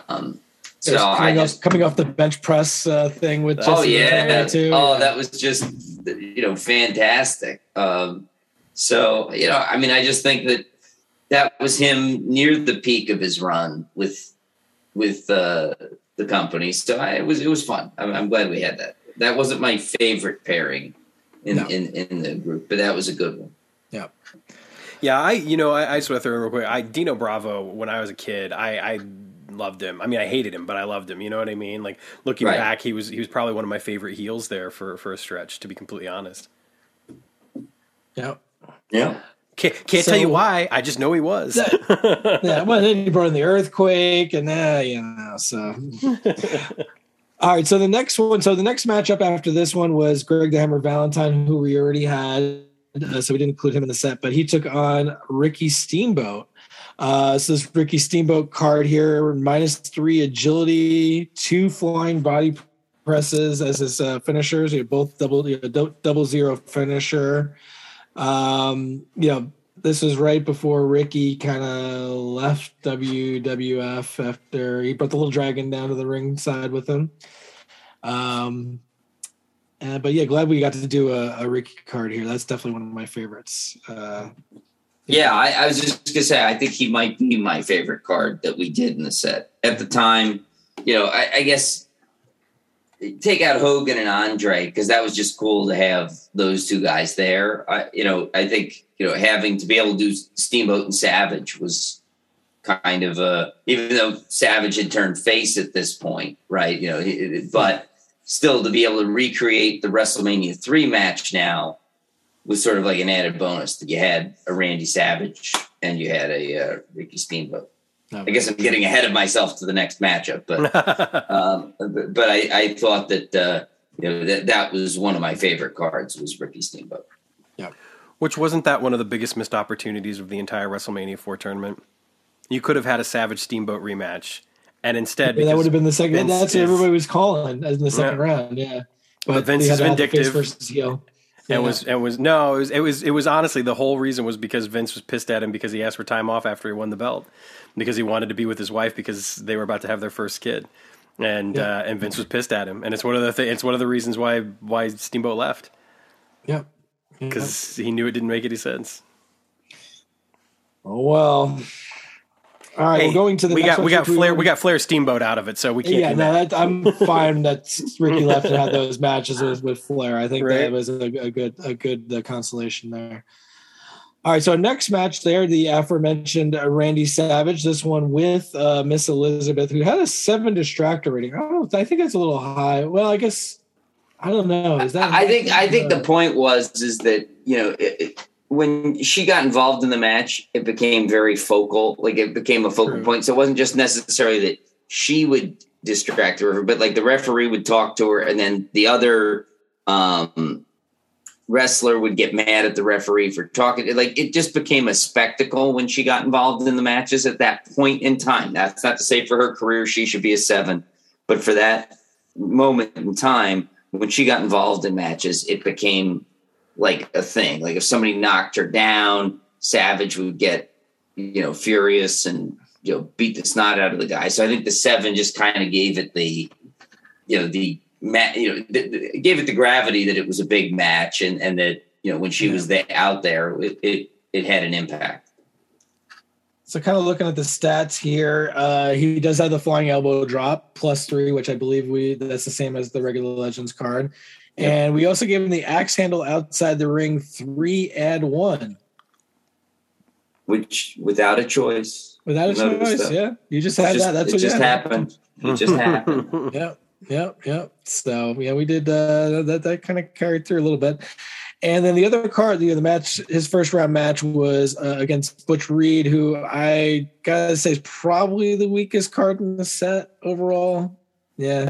Yeah, probably. I mean, him or the Gang, and the Gang had the big finisher, probably. Yeah, the Gang. Butcher Reed only had a 0 finisher and a 7-4 pin with 2 other downs on level 3. So, yeah, I mean, this was first round fodder for Randy Savage in the main in the real tournament, and probably for most people paid out. I have to assume that Savage, although Savage did have a 6 disqualification rating. So, I don't know.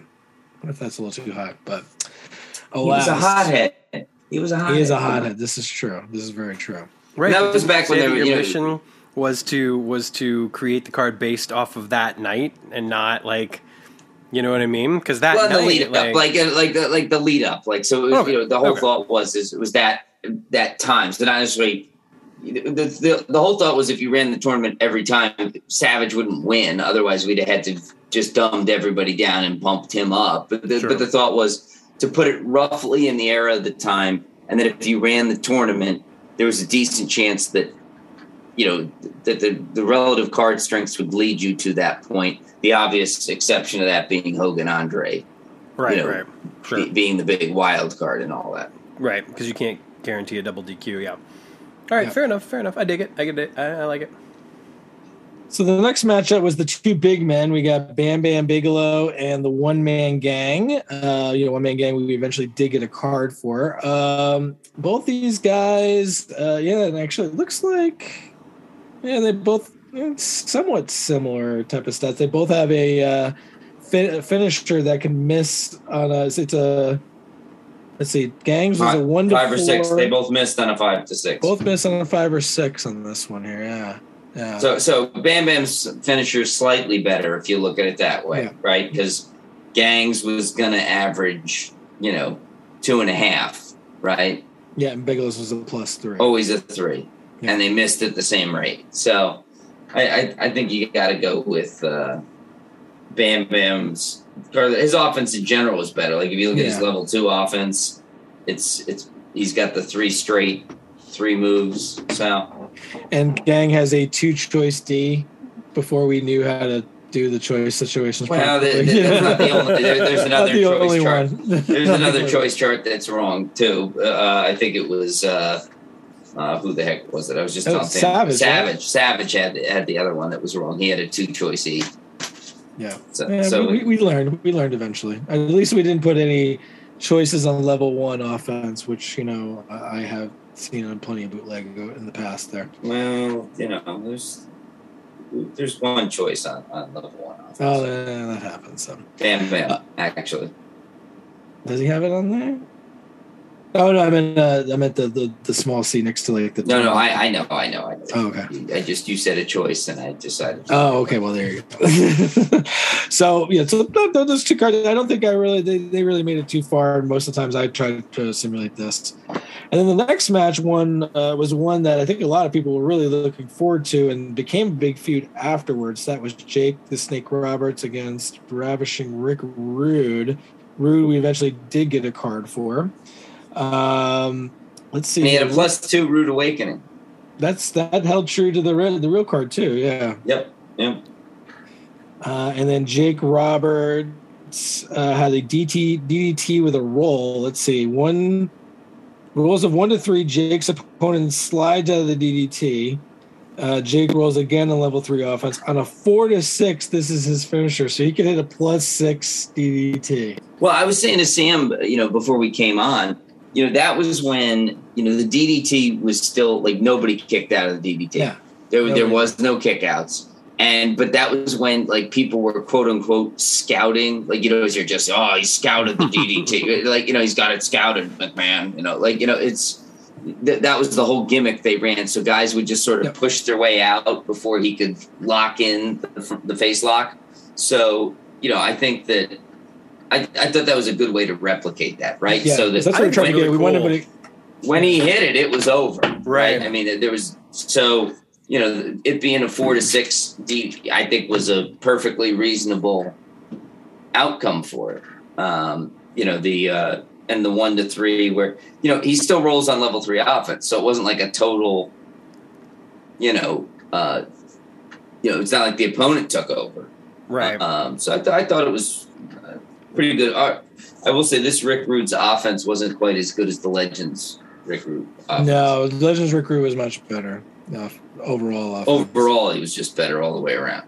Yeah, agreed. And then Rick Rude was fairly new to WWF at the time. He just only started, I think, a few months before that, so he hadn't really taken his footing, but. Well, that brings us to the two big boys of the set, the last two. The two that got the first round by Hulk Hogan and Andre the Giant. The Hulk Hogan card has the +4 leg drop, which I believe that's also what was used on some other different bootleg. Another bootleg that we've heard about. Yeah, another bootleg we've heard about out there. And I think also maybe what was the name of Big Superstar? Big Superstar. Actually, his was not +4, but no, it wasn't. But then he also has what we call the adrenaline check on his pin. So if you rolled a 10 or higher on his pin, he becomes pumped up, feeds off the cheers from the fans, shakes off his opponent's attack, throws a flurry of punches, and takes over a level 3 offense. So, yep. That's going to happen. And that definitely happened. I know when I ran this before. So nice. You gotta have that. If you're doing a Hogan, you gotta have some type of like hulking up type mechanic there for sure. And he had the 5-2 pin though with that, so people don't think we overstated him. Yeah, not too overstated there. Though he did have a daze on level 3 defense as well, because he doesn't always sell everything. So only sells what he wants to sell. That's right. Yeah. That's right.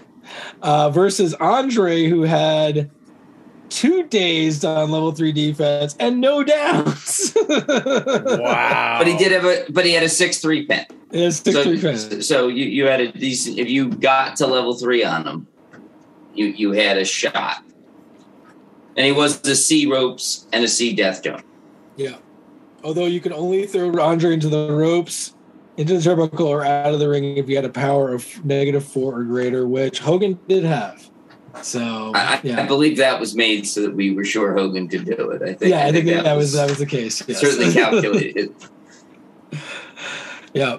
So, anything else on this one here on the Andre? The Andre, I like how on the card itself it was cut off, so you couldn't see the top of his head because he was just so big to fit in there. I thought that was a nice touch because his head is on the back. Like exactly. If you look in the portrait, his full head is on the back, but on the front, it was missing. That's on purpose. Well, anyway, it was a lot of fun with this here. And I think, you know, Mike, you mentioned you maybe found another copy, another little extra copy somewhere downstairs. There might be. There might be an extra copy. Well, we'll see. Maybe there might be. I don't know, Sam. I don't know if you do enough for the for this podcast. I mean, that's fair.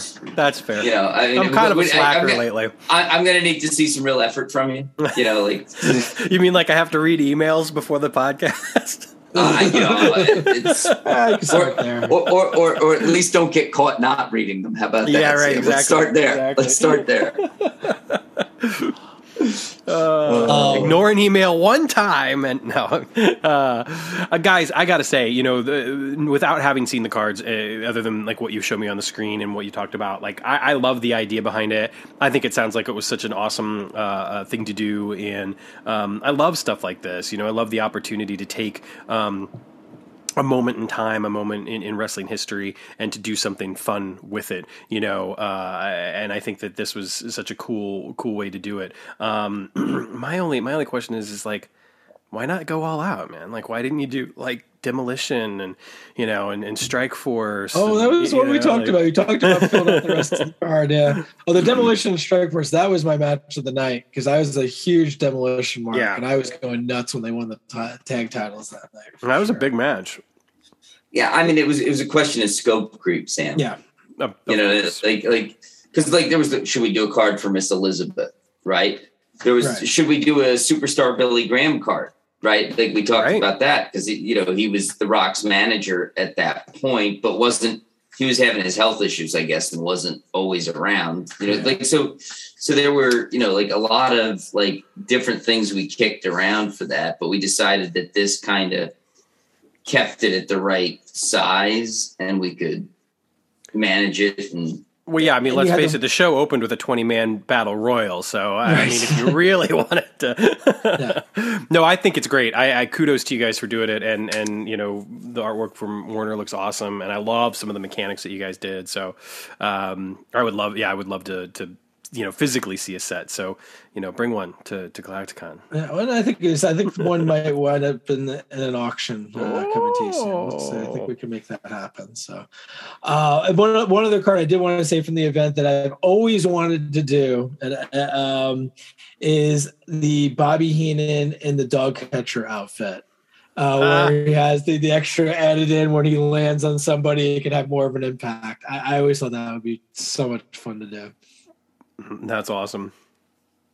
So maybe someday we'll see what happens. So, but kind of going along with the tournament theme and it being March, I also wanted to touch on you know, why we think of March as the tournament month, and that's the NCAA tournament. And so when it comes to college basketball on a Phil Singer Games related podcast, I can only think of one person to talk to. So a couple of days ago, I did get on the old Zoom room with one Stu Lowry, and we had a great conversation about kind of the history of the NCAA tournament, you know, Stu's whole you know, history and what he loves about it, and things like that. So I guess can we kick it over to that interview? Oh, right now? I can absolutely roll that audio footage. We'll be right back after this with Todd and Stu talking the NCAA tournament. Hey guys, so this is Todd here, and you know, this month is a big tournament month, and of course, with tournaments in March, there's nothing bigger than the NCAA tournament. And when we're going to talk about basketball, there's only one person I could think to bring onto the podcast here, and that is Stu Lowry. Stu, how are you doing? Todd, I am doing fantastic. Appreciate you having me on, talking about something that is near and dear to my heart, my favorite sporting event of the entire calendar, and that's NCAA March Madness. Fantastic. Well, you know, since, you know, before we get into that, you know, since this is, you know, a wrestling podcast first, I figure we should talk a little bit of wrestling here. And when it comes to tournaments, you know, is there any kind of like wrestling tournament in real life wrestling that, you know, you've kind of enjoyed over the years? Any specific one or, you know, a series of ones that kind of stick out in your mind? Well, I used to watch The King of the Ring. I mean, that did mean something to me at one particular time, certainly when Austin was coming up and got his first over-the-moon push and coined Austin 316. That stuff meant something to me at the time.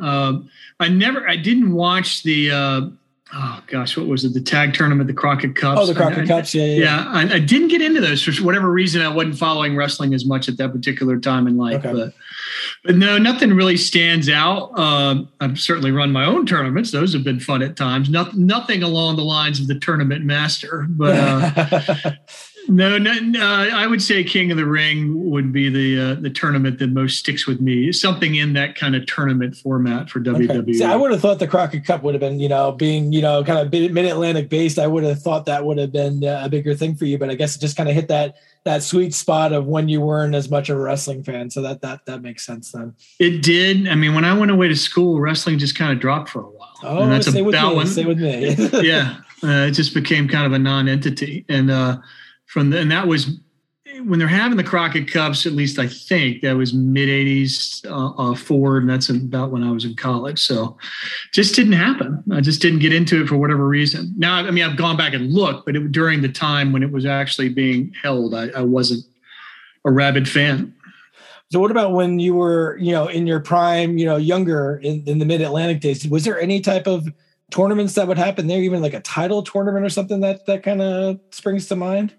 They did have them. I don't remember actually having any investment in any particular tournament back then. So no, not a huge tournament fan in the wrestling world per se. All right, well, let's skip past. We'll go past the wrestling then and get into the heart of the matter with the NCAA here.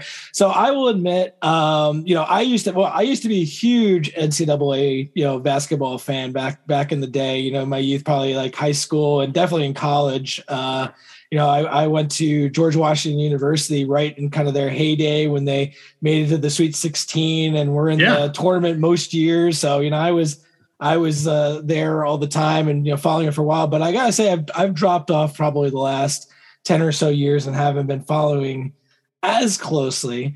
But when it comes to you, kind of what is your experience with the NCAA and how did you kind of get to be such a big fan of it? Well, I grew up in the Mid-Atlantic region, which is no secret. I've talked about that many times. Now that the Mid-Atlantic region is certainly a passionate region, or was, for pro wrestling. But right up there, and perhaps even surpassing that in the Mid-Atlantic area, certainly in the Carolinas and Virginia, is ACC basketball. In fact, I would watch Mid-Atlantic Championship Wrestling around noon or 11, something in that ballpark in the early 70s, and that was followed by the pregame show for ACC basketball, which was followed by the ACC Game of the Week. So, I mean, you had that incredible run of my absolute two loves in terms of sports. Well, if you want to throw baseball in there too, pro wrestling and ACC basketball. I mean, I became a rabid ACC basketball fan. I still am. In this part of the world, ACC basketball means a lot. It's the way they position the ACC tournament prior to the mid 70s, it might have 74, 75, something along those lines, maybe a little bit later. To go to the NCAA, you had to win the ACC tournament. So the tournament was everything. I mean, you had teams like Lefty Drizel's great Maryland teams that only had a handful of losses, wouldn't go to the tournament and could have won the national title. So the tournament meant everything. They marketed and sold it so well. Mm-hmm. And it became just kind of a big part of my sports fandom. And that has translated to March Madness as that has evolved and gotten bigger and bigger and bigger. I love the tournament format. I love the one and done of it all, if you want to call it that you get one shot. It's not series like in pro basketball or any other sport or hockey for that matter. You get one shot, you win, you advance, you lose, you go home. And that just creates fantastic theater. And every year, I've heard it said, and I believe it, that the tournament is almost bulletproof. I mean, it's going to deliver. The games always deliver. You will wind up finding new stars that you never knew existed. you know, guys from teams like Loyola Chicago that you've never heard of. I remember George Washington when they made that run. I couldn't tell you a player on the team, but I remember them making a good run in the NCAA tournament. And Ikadare, that was the guy. He was a center. He played for the Nets eventually. Yeah, I was a New Jersey Nets fan at the time too. Yeah. So I went to, you know, the one team to the other team of my favorites there, and then he didn't do much of anything after that. No, but we had one shining moment, as they said. Yeah. So I've become an enormous fan of it. The format lends itself to that. You get these stars, like I was saying, from Loyola Chicago that you probably never hear from again, and you didn't hear from prior to the tournament. But the tournament makes stars of them. And even it makes stars of off-the-court personalities, such as Sister Jean for Loyola Chicago. I mean, she became kind of a household name, the nun who was the counselor to the team, and they kept featuring her as they made their improbable run in the NCAA tournament. It's just awesome to me, Todd. I always take off the first 2 days of the tournament, the Thursday and Friday, not counting the first four parts. Yeah. And I just watch that stuff. It used to be a bunch of us would get together at sports bars. As we gotten older, we don't do it as much, but I'm sitting on the couch at the very least and just, you know, immersing myself in basketball. Yeah, I know. Definitely. I remember many a very long lunch on that first day. I go to the sports bar and, watching all the games. Oh, yeah. There. Bleary-eyed coming out of it, too. Exactly. Which then later on kind of went into, once they started streaming it there, then it'd be like, you know, you have on the one part of the screen on the work computer, like, you know, keeping track of the games there. So, that was always a ton of fun. I mean, those first 2 days are just absolutely amazing. Just like stuff going on all the time. You know, some crazy upset happens, a buzzer beater here. I mean, there's always something going on, which is great.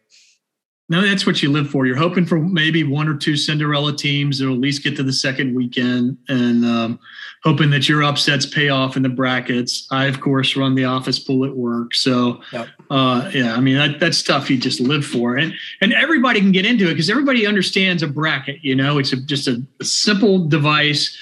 People get it. People who are not basketball fans or even sports fans, they understand that this team wins, it goes to the next bracket, and it just works beautifully. Yeah, everyone can kind of participate in one of those, which is really great. Yeah. And there's always somebody who's like, wait, like, you didn't know anything about it. And they go and win it all in the end. So that's right. And that has happened. Yeah. I remember, which should come as no surprise whatsoever. I've run many a pool myself. And that's not a shock. Which is not a shock. And I remember the year that, and I was when I was in DC, and the year that Maryland won it all, which I think was maybe 2001, somewhere around that. It's two.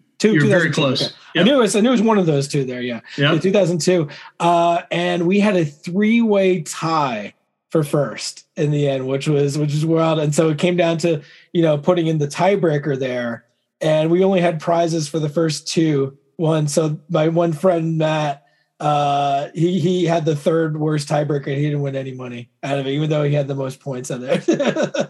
You never know how those things are going to go. No, you don't. That's the fun of it all. I mean, last year's was the same kind of way. We had one person with the one long shot to win it, and they wound up winning it. So, I mean, it's pretty cool how that works out. That's neat. I remember another year I was, when I was up in upstate New York, I was in school in Ithaca, and it was when Syracuse went and won that. I think soon thereafter that, I think like 2003, I think, if I'm not mistaken. It sounds about right. With Carmelo. Yeah. With Carmelo. Yep. So 2003. And I did a pool in Ithaca, which was maybe had like, you know, not that many people, maybe like a dozen people or something like that. And I did the same exact bracket in another one with my friends in DC that had like 100 people in it, right? I lost the one in New York because everyone picked Syracuse, and I won the one down in DC, you know, like, so, which was a nice chunk of change there, but yeah. Hey, win the one that pays the best. Win the one that pays, exactly. It's nice. Is there any kind of tournaments or in the past in the NCAAs that really kind of that you remember in particular that really stand out? Oh yeah, the 80s are going to be my sweet spot for me. I had two older brothers, and they can remember all the glory years of the 70s. But I became a real rabid fan about the time Ralph Sampson went to UVA in 79 and 80. And unfortunately, those UVA teams, which are my favorite teams, still are. I pull very hard for Virginia Cavaliers. They didn't win one single ACC tournament when Ralph was there. It was always freaking heartbreak. So, I mean, in the ACCs, they would lose that, and then they get in the NCAA. I remember the year they went to the Final Four very clearly. I believe that was the 81 team that had Sampson, Jeff Lamp, who was everybody's All-American, and Lee Raker were the three big ones. So I remember that run because I was just, I mean, you talk about being invested in something. I was heavily invested. Every shot was life or death. And they got to the Final Four. They lost to eventual champion. Is that right? North Carolina? Or did North Carolina? No, excuse me. Yes, that's right. Because North Carolina beat. No, that's. I'm getting that a little confused. But they trying to remember who won that particular Final Four. They did lose to Carolina because Al Wood torched them for 39 points, thereabouts, high 30s, and just crushed UVA. I remember watching the consolation game because they used to play a third-place game in those days. Oh, I remember that. Yeah. They played LSU. Gotta be like, how can you get up for that? I mean, really. Who cares, man? It's just like – and that was the end of it. And Ralph never got back to the Final Four with his teams. NC State – his senior year put him out, and that was NC State's run, and I definitely remember that. That was the Jimmy Valvano team. Yeah. And I was so incensed at them losing, but it was just amazing to me that NC State team could run the whole way and win. And just playing that Houston team, nobody gave them a prayer. And the Derek Wittenberg shot, which we've all seen 1,000 times, which is the greatest pass, non-pass in the history of the NCAA basketball, now I'm forgetting his name. The guy that caught it and dunked it. It'll come to me in a little bit. I know the clip, but yeah, I don't know all the guys. Yeah. I can't remember his name. And that guy's been on the tip of my tongue for forever. Anyway, Wittenberg misses a shot. Guy, I think it's Lorenzo Charles. Grabs the. We can look it up. Grabs the miss, puts it in, and then Jimmy Valvano runs all over the court. So looking for someone to hug. You know, he didn't know where to go. That was a phenomenal NCAA tournament. So I mean, obviously, University of Virginia is your big team. Is there any other ones that you really kind of follow close, or really kind of pull for in the tournament?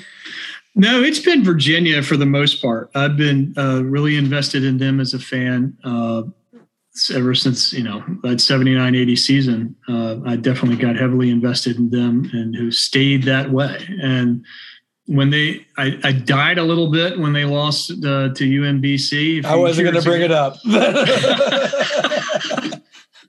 Gosh, that was awful. For those who don't know, that's the only time in history a 16 seed has beaten a 1 seed in the NCAA tournament. Yeah, Virginia has that claim. There have been some that have been close, but that was the one that did it. I remember there was one time Duke was like super duper close, and then that's the one everyone's always rooting for Duke. It's nice to have a bad guy there, in the bracket. So I know. So, and then the next year they do the improbable, the unbelievable, and run the table and win the national championship. But what people forget, that first game the next year, man, they were really tight against Gardner Webb, I think is who it was. And I might be getting that wrong. Little school out of North Carolina. Yeah. That game was tight the first half, and everybody was getting nervous. Like, here we go again. Not again. Yeah. Once they came out the second half, looked really good. And the other thing about that Virginia team is they had some pros on that team. DeAndre Hunter, Ty Jerome, Kyle Guy, they're all in the NBA. That was a good team. And them winning that national title was just the culmination of a 30, 40-year odyssey for me as a Virginia basketball sports fan. The other one that really sticks out in my memory in terms of more recent vintage of an NCAA tournament was VCU's improbable run, and I think it was 2011. Yeah. I'm a Richmond boy. I grew up in Richmond, so I mean, I know VCU quite well, and to see VCU in a Final Four is improbable. Well, and that one was, I believe, if I'm not mistaken, it was the first year of the play-in games as well. They were in the play-in games. They were a play-in team, which was amazing. Yeah. Yeah, they said they had to do an extra one to even to make it into the bracket of 64. But I mean, part of it, you know, it's funny. Like when I fill out my bracket, a lot of times I'll go and pick that 11 or 12 seed that does the playing game, because it's kind of like they got a little bit of the nerves out of the way and they're kind of ready to jump in and could, you know, easily take out a 5 or 6 seed. You know, so a lot of times I'll pick those playing winners in my bracket. Well, it's not a bad play. I remember VCU it was pretty controversial that they were even in the tournament. I mean, people were mad that they grabbed a berth and just said they weren't deserving of it. And they came in, they weren't a 16 seed. I'm trying to remember. No, they were an 11 seed. They were an 11. That's right. And, but people were still angry that they got the berth. And then obviously they parlayed that into something greater. Yeah. Still can't believe they made that run. Yeah, there's been some amazing ones. Another Virginia team, I know George Mason.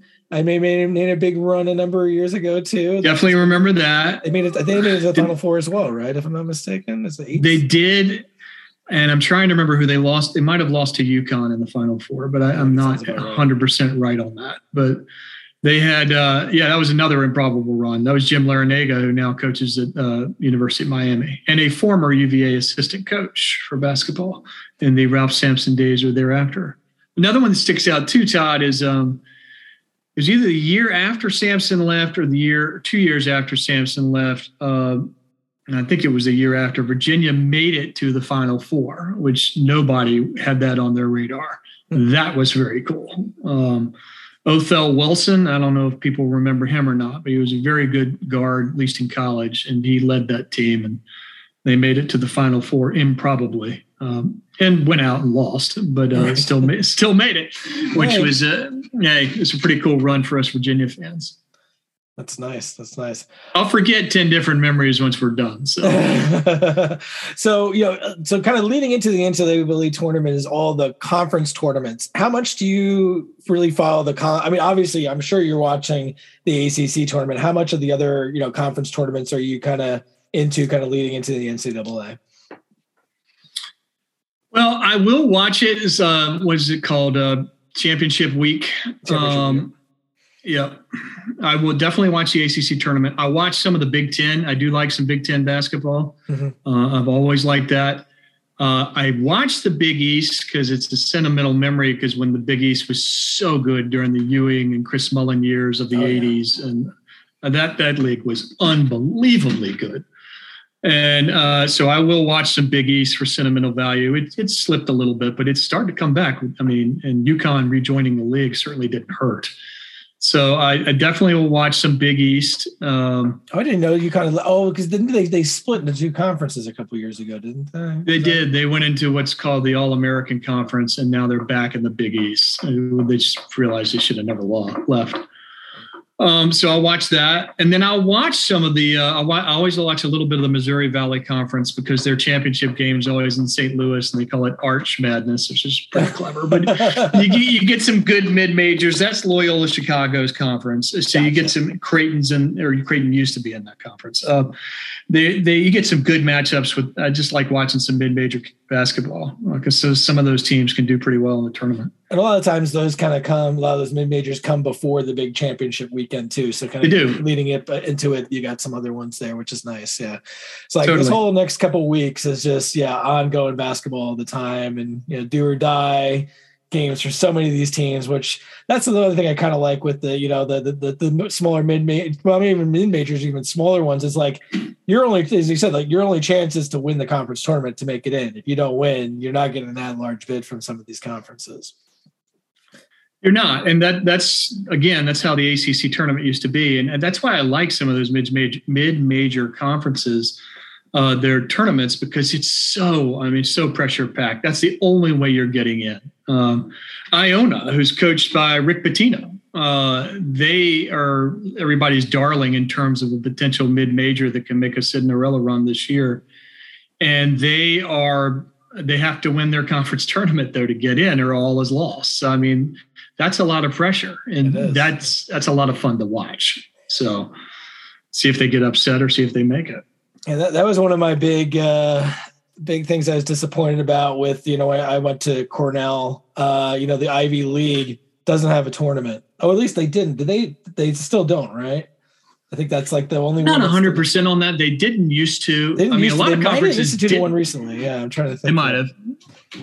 But that was always a bummer. I'm like, oh, come on. Like, we don't have any chance of making it in. Like, I mean, UPenn and Princeton, one of them is, always going to be the favorite. But yeah, we didn't even have a shot except for 1 year when I was there. Like, just Cornell made a run. They made a run, and then they ran into Kentucky team, which was like some, it was Jim Calipari, had all these, ringer freshmen in there, and they just took out the Cornell team, which kind of a bummer. They did. I do remember that Cornell team though. I'm pretty sure they made it to a Sweet 16. They made it to Sweet 16, which is actually in Syracuse. It was driving distance from Ithaca, which was pretty nice. But it was the seniors that had just played together, and it was really all about a team mentality. It wasn't superstars, which is neat. Sometimes some of those teams, if you get the right mix and the right experience together, those are the teams that can kind of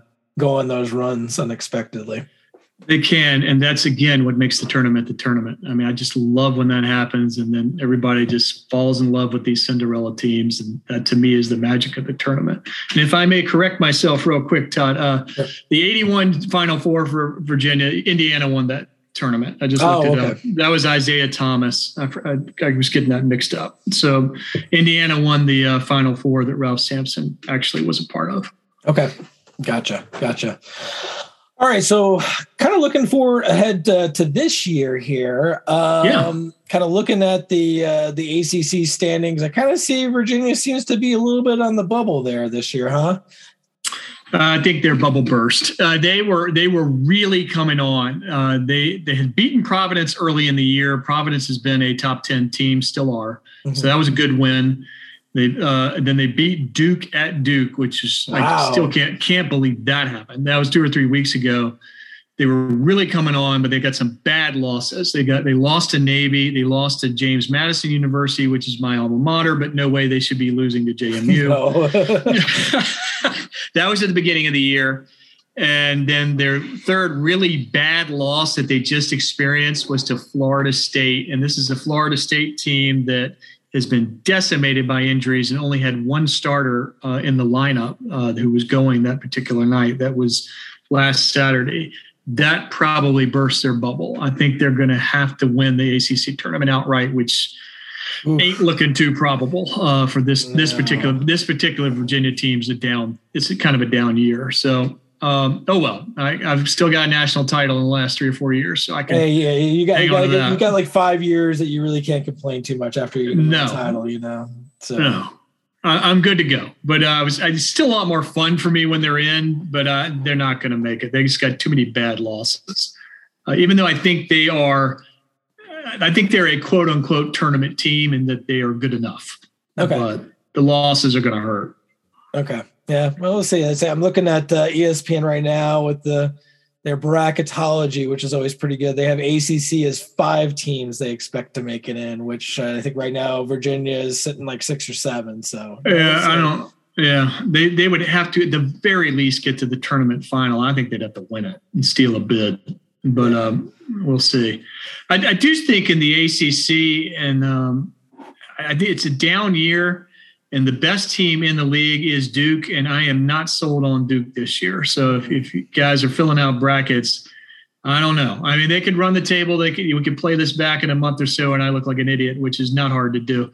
But Duke, to me, is a team of McDonald's All-Americans just not firing on all cylinders. It's just the games I've seen, they lack passion and a real kind of cohesiveness. It's a bunch of guys doing a lot more one-on-one versus a really nice flowing offense. So I'm not real sold on them this year, but they're the best of the league.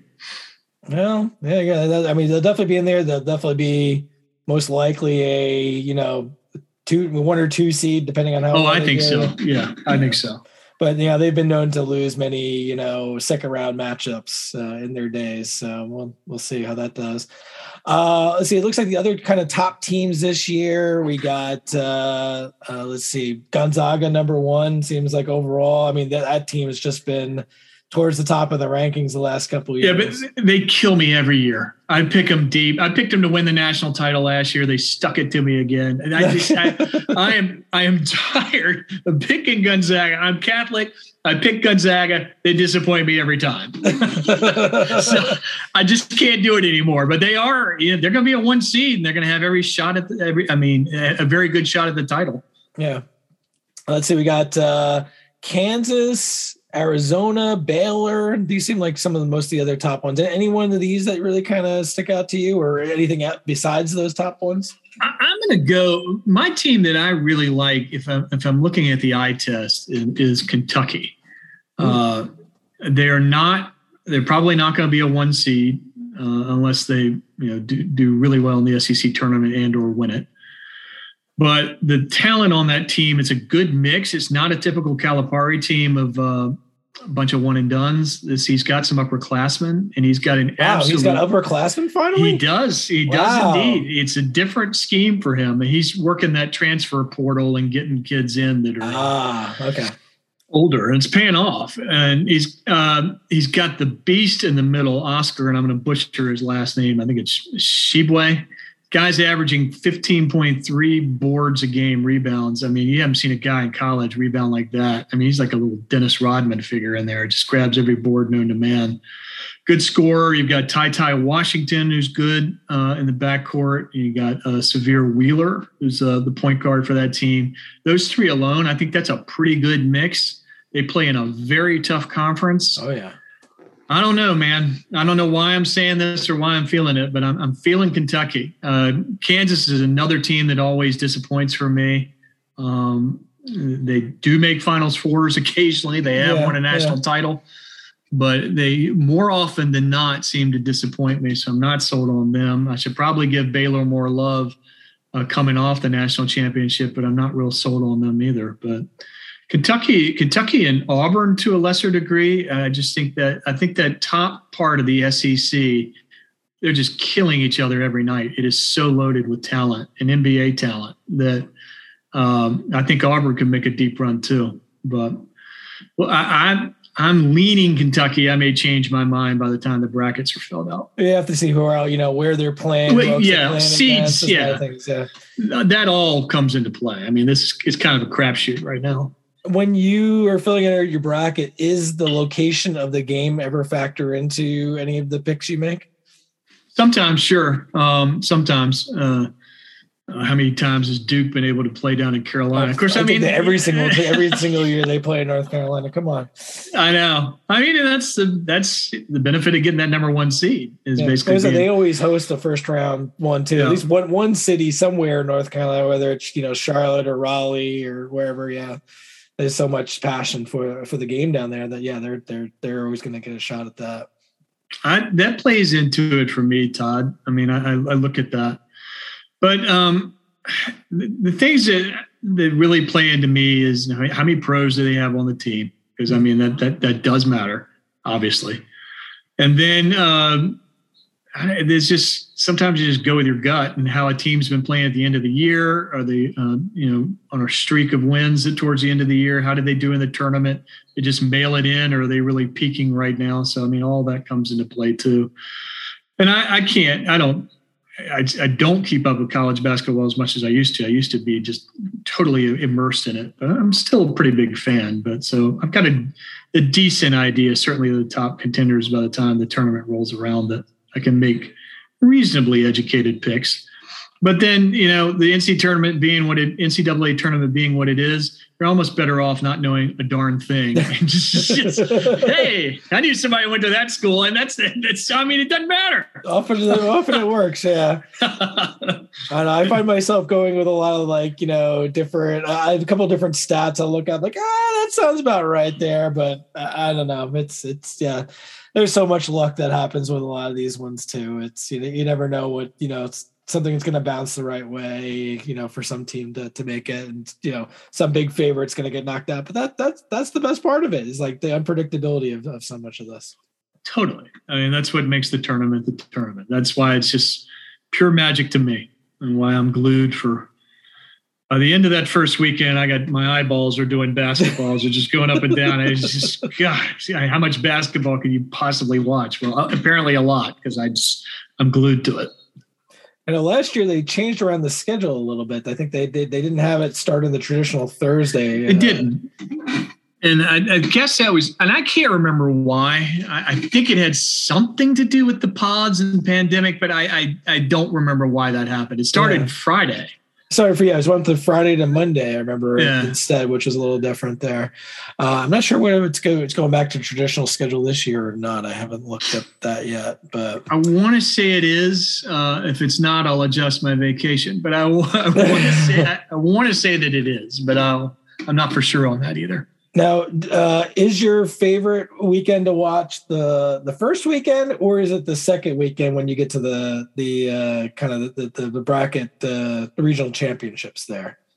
I like them both for different reasons. The first weekend is all about the mid-majors, the smaller schools, the Cinderella stories, because a lot of them by the second weekend, if they make it, very rarely do they really go much deeper than the round of round of Sweet 16. Yeah. So I like them for different reasons. You get the great stories the first weekend. You get the heavyweight fights the second weekend. And that's, I mean, some of the greatest games have come out of that second weekend leading up to the regional. I mean, just unbelievable games, regional game leading up to the regional championship. So I like them. I would say I like them equally with, let me back up. I'll give a slight nod to that first weekend because that's where the Cinderella memories are made, and I'm a sucker for those stories. But they're both awesome for different reasons. No, I completely agree there. I mean, yeah, some of those, yeah, just the second weekend, it's like, you know, you've been so used to seeing so much basketball all the time. And then it's like, okay, this Saturday and Sunday, there's 2 games on Saturday and 2 games on Sunday. It's like, that's it. That's all I got there. But they're usually absolutely fantastic games there for sure. So any other kind of parting thoughts here just on the NCAA tournament or anything that people should look out for this year? Or? Well, I got 2 parting shots, both about basketball. One is more related to the NCAA, and I'll just put those out there. The night we're recording this, it's March 2nd. This is the 60th anniversary of the night Wilt Chamberlain scored 100 points in a single game. Oh, wow. And to give some perspective on that and how kind of minor league the NBA was at that particular time, they played the game. He played for the Philadelphia Warriors, which eventually became the Golden State Warriors. And then another team moved into Philadelphia to become the 76ers after that. But the Warriors were the first team in Philadelphia until they went out west. But they played the game not in Philadelphia, but in Hershey, Pennsylvania. Yep. There's like a plaque there and everything. I've been by there before to see it. Oh, you have? That's awesome, dude. I've seen it. Yeah. I'd like to make a pilgrimage to see that. And not a single member of the quote-unquote televised press was even there to cover it. I mean, it's ridiculous. And the guy scored 100 points. I mean, Wilt was a physical marvel. But you have to wonder, I think he was playing the Knicks. What kind of defense were they playing? Well, I think at the end they were just like, oh, yeah, go ahead. Score another one. You know? Matador defense. Not the Matador of MAE3, Matador defense, where they just let them just Olay and go right past them. So it is still an incredible feat. Kobe got into the 80s. He got in the 80s, He had to work for that one, I think, a little harder than... He did. I don't think Wilt was working too hard at the end, but it's still a remarkable feat, and you know nobody's hit 100 since. The other thing I would just recommend, if you're interested in basketball or just a casual fan and want to know more, there's a great documentary that's on right now on the ACC network, the collaboration ACC has with ESPN, called The Tournament. And it's all about the history of the ACC tournament. If you don't get the ACC network, and some of you are in regions where you're certainly not going to get this, I would seek it out still. Find some way to stream it, find some way to download it, find some way to view it later. It's at least 10 episodes long. It starts in the 50s with Everett Case, who's the coach of NC State, legendary coach. He creates the tournament with the whole concept being that the team that wins the tournament goes to the NCAAs and doesn't matter who the regular season champion was. And it traces his history all the way to the present day. And just the incredible basketball and the incredible players that have come through the ACC will really give you a taste for, yes, I'm biased, but I definitely think it's the greatest conference in college basketball, even now with it being a down year. It's just so much tradition and so much heritage. If you like sports history, it's worth watching. So I just wanted to leave that with folks and enjoy the NCAA tournament. It's for what it is. You don't have to love basketball to enjoy it. Just watching a bunch of 18 to 22-year-old kids give their all for their schools and put so much emotion into the games. It's a cool thing to watch. Very cool. Well, I definitely got to check out that documentary. Any documentary awesome. Called The Tournament, I got to watch it. So it is awesome. If you like, what they did with Michael Jordan and other treatments they've done with the various 30 for 30s, this is right up there. Oh yeah. No, they do a good job there. So I'll definitely go check that one out. So, well, thank you so much for joining us, Stu, and giving us a little history there and a little something to look forward to this year. I know I'll, be watching a little bit more keenly, I think, this year than I have the past couple of years, thanks to you. So thank you very much, Stu. Thank you, Taz. My pleasure. That's awesome. I'm so glad that Stu got to join us for that. And, it's funny because I've said this before, not a huge basketball guy. But in the past, when I have paid attention to basketball, it's been college basketball. But that said, listening to Stu talk about basketball, listening to Stu and Tim talk about basketball over on Uncharted Territory has been a lot of fun, and it's kind of like piqued my interest, especially just about the history of the sport and wanting to maybe, read a little bit about it and some of the books that they've mentioned. So it's always cool to be able to learn a little bit more and certainly, prepare myself for the madness that starts up in about 5 days. So I'm looking forward to it. I might watch a little bit. I mean, my father-in-law, is huge. He went to Duke. So, for him, it's one of those guys. Yeah, he's one of those guys.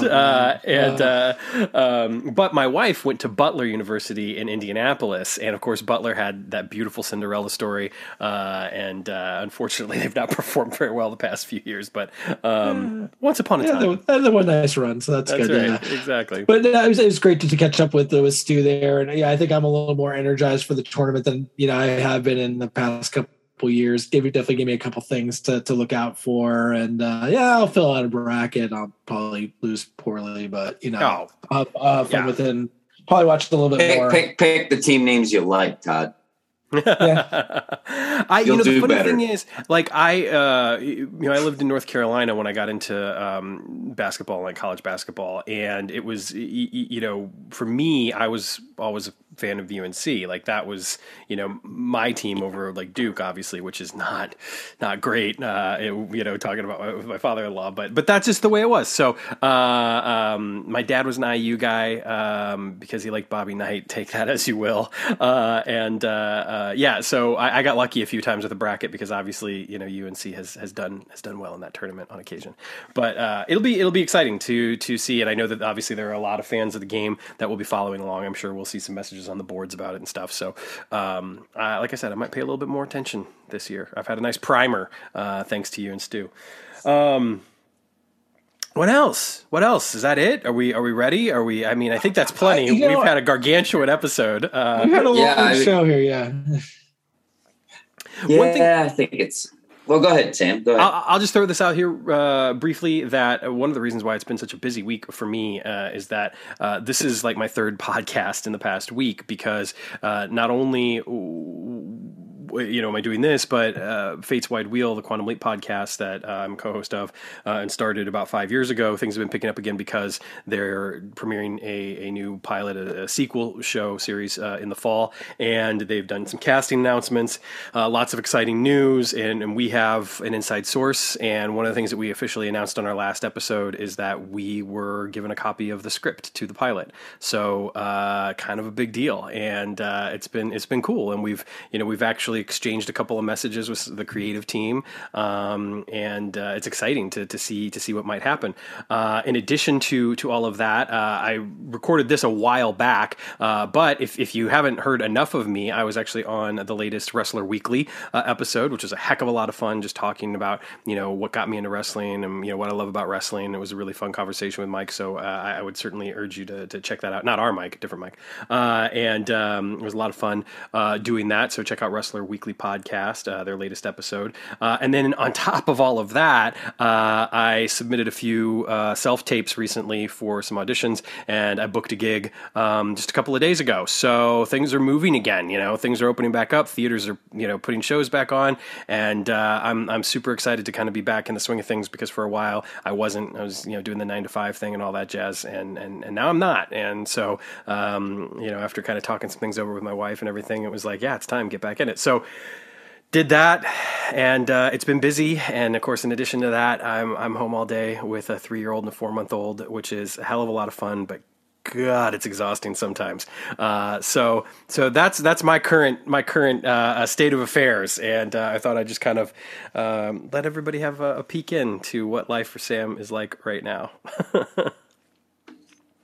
Yep, I did see the cast, the main character being cast and announced that this past week, which was pretty cool. Yeah, and then today they announced Ernie Hudson, you know, from Ghostbusters, The Crow, among other things, is going to play the kind of the legacy character on the show, if you will. He plays a character by the name of Herbert Magic Williams, and that's a character that Sam actually leapt into in the original series when he, spoiler alert, saved his brother from dying in Vietnam, and so Magic is going to be played by Ernie Hudson, which is really cool. And I was like, man, yeah, bring on Ernie Hudson. That's awesome. So, it's great. It's exciting, and it's been a lot of fun. So, you know, again, if you haven't heard enough of me, you can check out Fate's Wide Wheel, as well, wherever you get your podcasts. And our latest episodes, we've tried to keep under an hour, which is novel, obviously coming from this podcast. But, if you go back and you find some of the early ones, you'll certainly find some 2-hour plus, episodes as well. But busy, but enjoying it. Looking forward to maybe having a little downtime this weekend though. And it's only Tuesday. Very cool. Yeah. All right. Well, I think from Head Federation headquarters, other than that, you know, we got the more teasers coming out, another cool Legends Prime teaser coming out this Friday, which will be fun. All the speculation that has taken place on the boards will finally, you know, be met with reality. Yeah, we're completing up Prime Week with, you know, 3 different announcements for all the different lines there. So, you know, all the pre-orders are up. Definitely get your pre-orders in for everything. We'll, you know, we have a little bit better sense of the mailing date. We'll let everybody know about that. And then also, I think by the time we're around next week, we'll have some more details on the next virtual con, as well as maybe a little bit more of a Galacticon update too. Awesome. All right. Well, Mike, you got anything else? No, I think we've covered quite a bit tonight, and I'll just say good night to our friends on the Baltic. All right. Tournament Master, anything else from you? No, just enjoy March Madness if that's your thing, and you know, hopefully you got a little bit of insight of things to look out for this tournament from Stu. And when you fill out your brackets, think of the Tournament Master. Excellent. All right. Well, fight fans, promoters, thank you guys so very much, as always, for hitting that download button and listening. Make sure you leave us a review, like, subscribe, all that jazz. More ears that are on this podcast, the better it is for all of us, because it means that maybe we can do more stuff in the future. Take care of yourselves. Take care of one another. Stay safe out there. And we will be back next week with a brand new episode. I have no idea what we're going to be talking about, but Todd does. Oh, I know exactly what we're going to talk about. We're gonna have Mr. Vegas, Zeke Gould, on to talk Indies tag teams with us next week. Is there gonna be a tournament? There's not gonna be a tournament. We're gonna take a little preview from the tournament. I'm sorry. Oh man, you gotta come up with at least a mini tournament, right? Yeah, we could figure out something. Yeah, just pit 4 tag teams against one another, see what happens. All right, I think we can manage that. Book it on the fly. All right, we're out of here. Thank you so much for your time. We know this has been a long one. Every once in a while, we'll release a supersized episode, and this definitely fits the bill. So much like WrestleMania 4, it takes 2 VHS to contain all of the madness in this episode of Roll Up. Take care of yourselves. Good night.